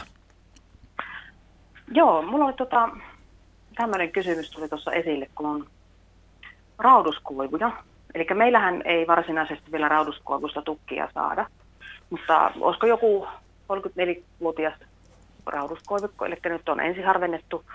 Ja tota, ne on ilmeisestikin istutettu niin kuin kaksi vastaavaa istutusaluetta, vanhoja peltosarkoja ilmeisesti. Ja tota, nämä koivikot on tuossa Kuhmon puolella ja sillä toisella kuviolla, niin ne haarautuu ne koivut tuossa jostakin neljästä kuudesta metristä. Mm-hmm. Eli ne tulee niin yhtenä runkona ja sitten ne haarautuu siitä puolesta välistä sitä runkoa. Mm. Ja sitten vastaavasti se toinen kuvio, niin se kasvaa kuitenkin sitten niin kuin aivan yksirunkosena. Että mikähän se aiheuttaa sen haarautumisen sitten sillä toisella kuviolla? Olisiko tässä sääoloista kysymys, kun mu- mullakin on semmoinen koivu, koivumetsikkö, Aha, ja mä kattelin sitä, kun ne taimet oli istutettu, niin muutama vuosi sen jälkeen, kun oli semmoisia piiskoja, niin tuli oh, ihan hurja räntäkuuro, niin hirveän monet niistä katkesi. Ja silloin ne haarottuu sit siitä katko, katko, katkaisukohdasta. Et jos tässäkin on tapahtunut sama juttu, että joskus syksyllä, kun ne puut on olleet sitten vielä pieniä, jossa missä se oli viiden metrin korkeudella, niin No joo. tullut Mm. sitten tämmöinen tämmönen paha säävaurio. Ja sen takia No ne on sit sitten miten haarottuneet. No sitten kun tuossa tästä asiasta keskusteltiin ja minä esitin kanssa sitten, että voiko siinä olla, että siinä olisi tullut niin kuin siihen kasvusilmun joku vaurio. Mutta miten se sitten selittää, kun sillä viereisellä kuviolla niin ei ole. Että jos siinä olisi niin kuin sääolosuhteet, niin eikö se olisi kuitenkin piiskannut varmaan... Kuinka niin kuin vierekkäin ne on? Ei se kuin tie välistä. Ai jaa. Hmm. Siinä, siinä meni sekin teoria. Äh, mutta, mutta siis jossainhan se, sat, jossainhan se sateen reuna aina menee. se tie luo sellaisen mikroilmaston. Joo, se voi olla. Niin, niin tota, joo, siis vaikea niin kuin keksiä, että mistä Kun se on noin korkealla, niin mikään, mikään hirvivaurio ei ole kyllä voinut sitä aiheuttaa. Tai sitten on aika isoja hirviä. Pohjoisen Korkeat hirvet on ollut. Niin. No, eh, niin Kainu me- on runsaslumista alue. Tota, mä mietin sitä, että voiko se olla joku ravinnehäiriö. Hmm. Voiko ravinnehäiriö aiheuttaa tuosta Niin, haarasta? Ravinnohäiriö voi aiheuttaa, siis kalsiumin puutos on semmoinen, joka, joka aiheuttaa tuon kärkikasvupisteen kuolemisen. Mutta meidän luonnonvaraiset puut on kyllä niin sopeutuneet siihen meidän äh, luonnon maaperän heikkoon ravinnetilanteeseen, että epäilisin, että tämmöinen ravinnepuutos voisi tulla kyseeseen. No, Mä ajattelin, että kun siis ne oli peltoja kuitenkin, että Niin. perinteisesti siellä olisi sitten se poori, mutta ei sitten selitä sekään, kun siinä on luontaisesti tullut kuusi alle. Ja se kuusen taimikko on tosi hyvän näköinen. Joo. Eikä se niin kuin näytä kärsivän siitä poorin puutoksesta. Ja vanha, vanha pelto, niin siellä on kyllä vielä Mm. ravinteet jäljellä, että ei, ei, en usko, että ravinteet on kyllä ongelma. Eli Samilla on hyvä idea? Niin, tässä kun mä, se- mua, kiinnostaa mä- olla semmoinen mysteeri ääni. Tässä nyt kierretään, kierretään, kierretään. Mä siis heti, heti kun mä kuulin tämän tarinan, mä sieluni silmin näin, kun se satoi siinä toisella puolella tietää toisella puolella. Ei, jo, ei. Eikö siis tota, ihan tosi siis ensimmäisen tuli mieleen, että tää, tää tota, niin joku räntä Niin. joku muu tämmöinen viotus. Mm. En, ei nyt. Kyllähän ne räntäkuurot voi olla hyvin paikallisia. Niin kuin just tänään, kun ajoin tänne, niin yhdessä kohtaa tuossa kehällä tuli aivan hirveästi räntää. Ja kun olin ajanut 100 metriä, niin sitten se ei tullut mitään. Että kyllä se voi olla tietysti se. pilvet. Kova, hirveän kova tahto on kyllä nyt. tahto ohjaa tässä nyt tulkintaa ihan selvästi. Joo, vaikea keksiä mitään niinku järkevää muuta selitystä tämmöiselle. Niin. Mm. Joo, mutta että niin kuin joku ulkoinen kuitenkin, Niin. että ei välttämättä sitten se ravinnehäiriö. Näin mä sanoisin kyllä. Joo, mä komppaan. Joo, eli sillä. ongelma on ratkaistu nyt sitten niin kuin, hyvin puolueettomasti ja objektiivisesti on tarkkailtu tämä asia. Ja tuota. Mutta tilanteenhan voi aina korjata sillä, että sä otat pitkävartiset sakset ja leikkaat sen toisen haran pois niistä. Vai kuinka vanhoja no ne joo, puut se, on nyt? Siis, no onhan ne, kato, kun on jo 12 metrisiä. Eli se on ensiharvennus niin kuin nyt menossa Mm. siellä. Et varmaan niin kuin joku 30-40-vuotiaat. Niin, että ne on jo sen verran vanhoja. Mm. Miten meillä tässä tuota, niin Martti Ranualta odottaa vuoroaan. Pääsemmekö me tässä nyt? Mä joudun valitettavasti ottaa tämmöisen tuomarin roolia nyt keskeyttämään teidän pohdinnan. Pääsemmekö me jonkinlaisen lopputulemaan tästä? Kyseessä on viimeisin, viimeisin teoria on tämä, että joku ulkoinen tämän on aiheuttanut. Mm. Joo, mä, mä oon sen kannalla kyllä. Sää. Edelleen. Sen tarkempaa näin radio, radioteitse emme pysty antamaan. Kiitokset Sinille tästä, eikö anteeksi Suville tästä, tästä vähän arvoituksellisesti arvoitukselliseksi jääneestä mm. kysymyksestä, mutta ennen kuin otetaan Martti Ranualta mukaan lähetykseen, niin kerronpa tällaisen pienen erikoisjärjestelyn, mikä tähän lähetyksen aikana on, on tullut. Tasan 19.57 me siirrymme seuraamaan hallituksen eh, infoa uutisten erikoislähetystä ja sen parissa olemme sitten niin pitkään kuin on syytä olla. Mutta siihen saakka me kuljemme puiden keväässä. Ja nyt me yhdistämme Ranualle, siellä on Martti. Terve. Hyvää iltaa. Iltaa, iltaa. Kuusi asiaa olisi kysymys, ja tämähän ei ole kevätkuusta, mutta kun meillä on kaksi pihalla olevaa kuusta. Jätettiin 35 vuotta sitten, kun rakennettiin tähän taloon. Se on nyt 10 vuotta suunnilleen kasvanut tyvestä käsin alimpiin oksiin mustaa nup, luppua tai naamaa, kun, vaan sitä naavaa kun lienee, mutta tuota, se kasvat, kasvaa ja nousee ylöspäin niin pi- pitkälle kuin puusta riittää oksia. Ja tuota, meillä ei ole vielä kuollut, mutta tuossa kilometrin päässä meillä metäissä on isompia kuusia kuin meillä tuossa, ja meilläkin on 20 metriä, 25 metriä korkeita, niin sieltä löytyy ihan kuolleita, kokonaan kuolleita, kun naava, mustaa naavaa, maha, mahottomasti, ja kun neulaset ei pysty kasvamaan, niin se tiputtaa pois ja sitä kautta kuolee. Meillä on harva jo tuo toinen kuusi, että mitä tästä, mistä tässä on kysymys, onko se vahingoittunut, meillä on kyllä tuossa pihalla ehkä juurista vaikka vahingoittunut, mutta tuolla metsässä ei pitäisi olla mitenkään sellaisia vahinkoja, niin mistä on kysymys ja mitä selitettä? Hmm. Miettelijän näköisiä asiantuntijoita. Mm. Niin voisiko se nyt, itse tulee mieleen, että se musta olisi luppoa, jotain luppolajia kuitenkin, mutta voisiko se olla syy? No minä luulen, että se on se syy, ja tämä luppo on sen väristä kuin tuolla Inarin ja Ivallon seutuvilla oleva paksuissa puissa oleva musta. Mutta minä en ole kuusissa ennen, ja nyt mä pari-kolme vuotta sitten tässä ihmetellyt, kun pihapuut harvaantuu, neulat, neulaset tippuu pois ja ei kasva uusia. Mulla on kuvakin lähettää nyt kyllä sinne teille, mutta tuota, tähän hätään se ei nyt tule. Ja mm. tuossa pari-kolme vuotta sitten oltiin mettässä tuossa kilometrin päässä. Tosiaan potiin valokuvia, niin oli pitkiä, isoja puita ja tuuhea oksasia ja ihan neulasettomia. Ja mustaa naavaa täynnä. Ei kun luppoa. Niin, siis nämä, nämä jäkäläthän on päällysvieraita, että ne ei, ne ei ole loisia. Ne ei sinänsä niin. ota siitä puusta, puusta ravintoa itselleen, mutta ne voi tietysti varjostaa niitä neulasia ja sitä kautta haitata sen niin, puun toimintaa. Ne syrjäyttää, syrjäyttää niin, ne. joo. Yle, yleensähän nämä, nämä jäkälät niin ei lisännyt niin paljon, että niistä olisi mitään vaaraa, mutta, mutta jos jos ähm, paikalla on semmoisia ilmansaasteita, jotka suosii sen jäkälän kasvamista, niin silloin niitä sitä jäkälää voi tulla hyvin runsaasti. Ähm, en ole kyllä aikaisemmin kuullut luposta. Sen sijaan tuo yleinen paisukarpi on semmoinen, joka saattaa hyötyä joistain ilmansaasteista ja kasvaa kuusenkin oksilla ihan reilusti ja sitten estää valon pääsyn niihin neulasiin. No onko tämä, mitä äsken sanottiin, mustaa? Ei, se on harmaata.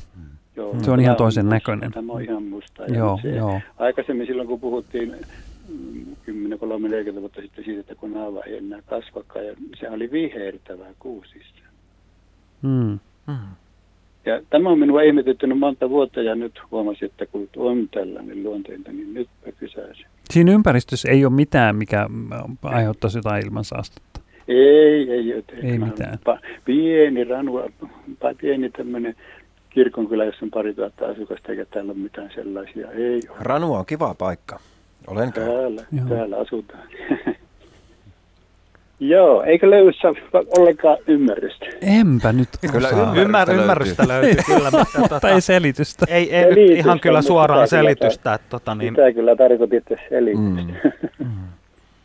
Joo, no kun tämä on minuakin ihmetyttänyt aivan kovasti ja tuota, ainoastaan hiljaisuudessa täällä miettinyt, en ole lähtenyt edes, edes minkään perään nettiin, koska että millä sanalla minä Mikä lähtin. voi aiheuttaa tuommoisen noin valtavan kasvun sitten, että se valtaa koko? No, kuulen vielä, tuolla metsässä on, on neljää viittä puutta, ei ne nyt ihan yhteen varokuvaan sopinut, kun ne on kännykällä kuvia, niin ne oli niin lähekkään kuolleita, tuota, kun siinä ne tulee semmoiseen niin sanottuun ryhmään, mihin se rupeaa kasvamaan, niin siihen lähipuistoonkin nousee ja kasvaa sitten. Hmm. Ja meillä on kaksi tuossa, niin se on kolme metriä latvasta enää tuota, niin siellä ei ole yhtään, mutta siellä on siellä kolmen, neljän, viiden metrin välillä, niin siellä on oikein, siellä on niin oksien seassa runsaasti sitä mustaa ja ne menee viiden vuoden aikana, niin se on aika lähellä latvaa varmaan sitten ne oksien kuoleminen. No voiko sitä ku, kuusta vaurioittaa, tai voisiko sitä vaurioittaa sitten kuitenkin joku muu kuin tämä? tämä? No meillä, meillä on juuristosta vaurioitunut, kun siihen on valokaapelia ja muita kaivettu, niin se on siinä mielessä, ja minä olen moottorisahaa ja luhannut niille vuosi kaksi sitten, mutta ei ole vielä tullut tehty. Joo, kun it, it, itse niin kuin jotenkin ajattelen, että taisi seurausta pikemmin kuin syytä.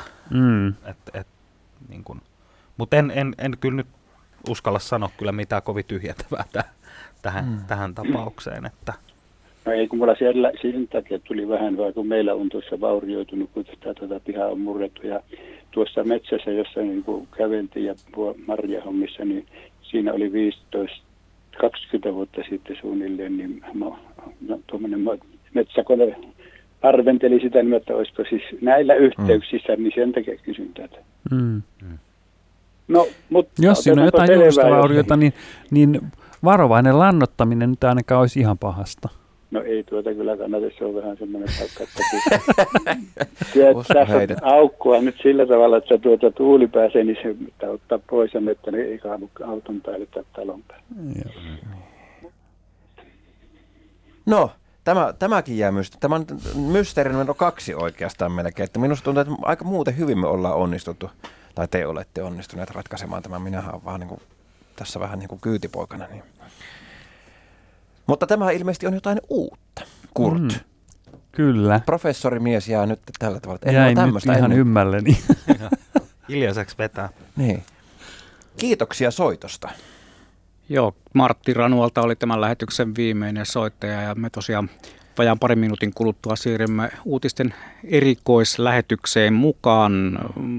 Vielä Markku ehdit tehdä loppuyhteenvedon. No, mä olisin halunnut oikeastaan vielä tästä naava versus luppo-asiasta. Mitä teillä on sanottavaa siihen? Miks, mi, miksi, mitä eroa on naavalla ja lupolla? Tämän piti olla puiden kevät. Hei, meillä on kaksi minuuttia tota, Ei ole kuin minuutti. Mä, mä oon opiskellut tätä porukkaa sen verran, että tota, tuolla luontokartattoja koulussa muutama vuosi sitten, niin suori, läpäsin peruslajitentin. Mm. Eli en todella ole ekspertti. Äh, äh, luppo on likainen, on minun muistisääntöä, sitten naava on se nätin heleän vihreä ja tämmöistä. Että mulla liikkuu tämä tota, niin Professori nauraa tässä vielä. Jä, jäkälätietämys tota, niin, ja sam, Joo. ö, yleensäkin niin hyvin huteralla pohjalla. Että, tota, Kaksi eri lajia kuitenkin. niin, tai siis aika monta eri lajia toki niitä löytynee. Niin, mutta nekin on eri lajia, mutta luppoja ei No mennään, mä esitän sulle helpomman kysymyksen. No. Sä tuossa ennen lähetystä hehkutit sitä juuri, että nyt kun on kevät, niin mitä kaikkea kauneutta sieltä löytyy? Kerro lopuksi, mitä okay. kaikkea kaunista sieltä Joo. löytyy? No löytyyhän, että nyt kun vappu vietetään vähän eri tapaa kuin perinteisesti, niin tässä on kirsikat alkamassa upeasti kukkimaan, magnoliat, osa kirsikoistakin kukkii jo ja vahterat kukkii, ää, koivut on hiiren korvalla, pajuja kukkii, niin sen sijaan, että, sen sijaan, että, että lähdette välttämättä piknikille puistoon, niin lähtekää luontoon perheen kerran ja ihailkaa kauniita kukkivia puita.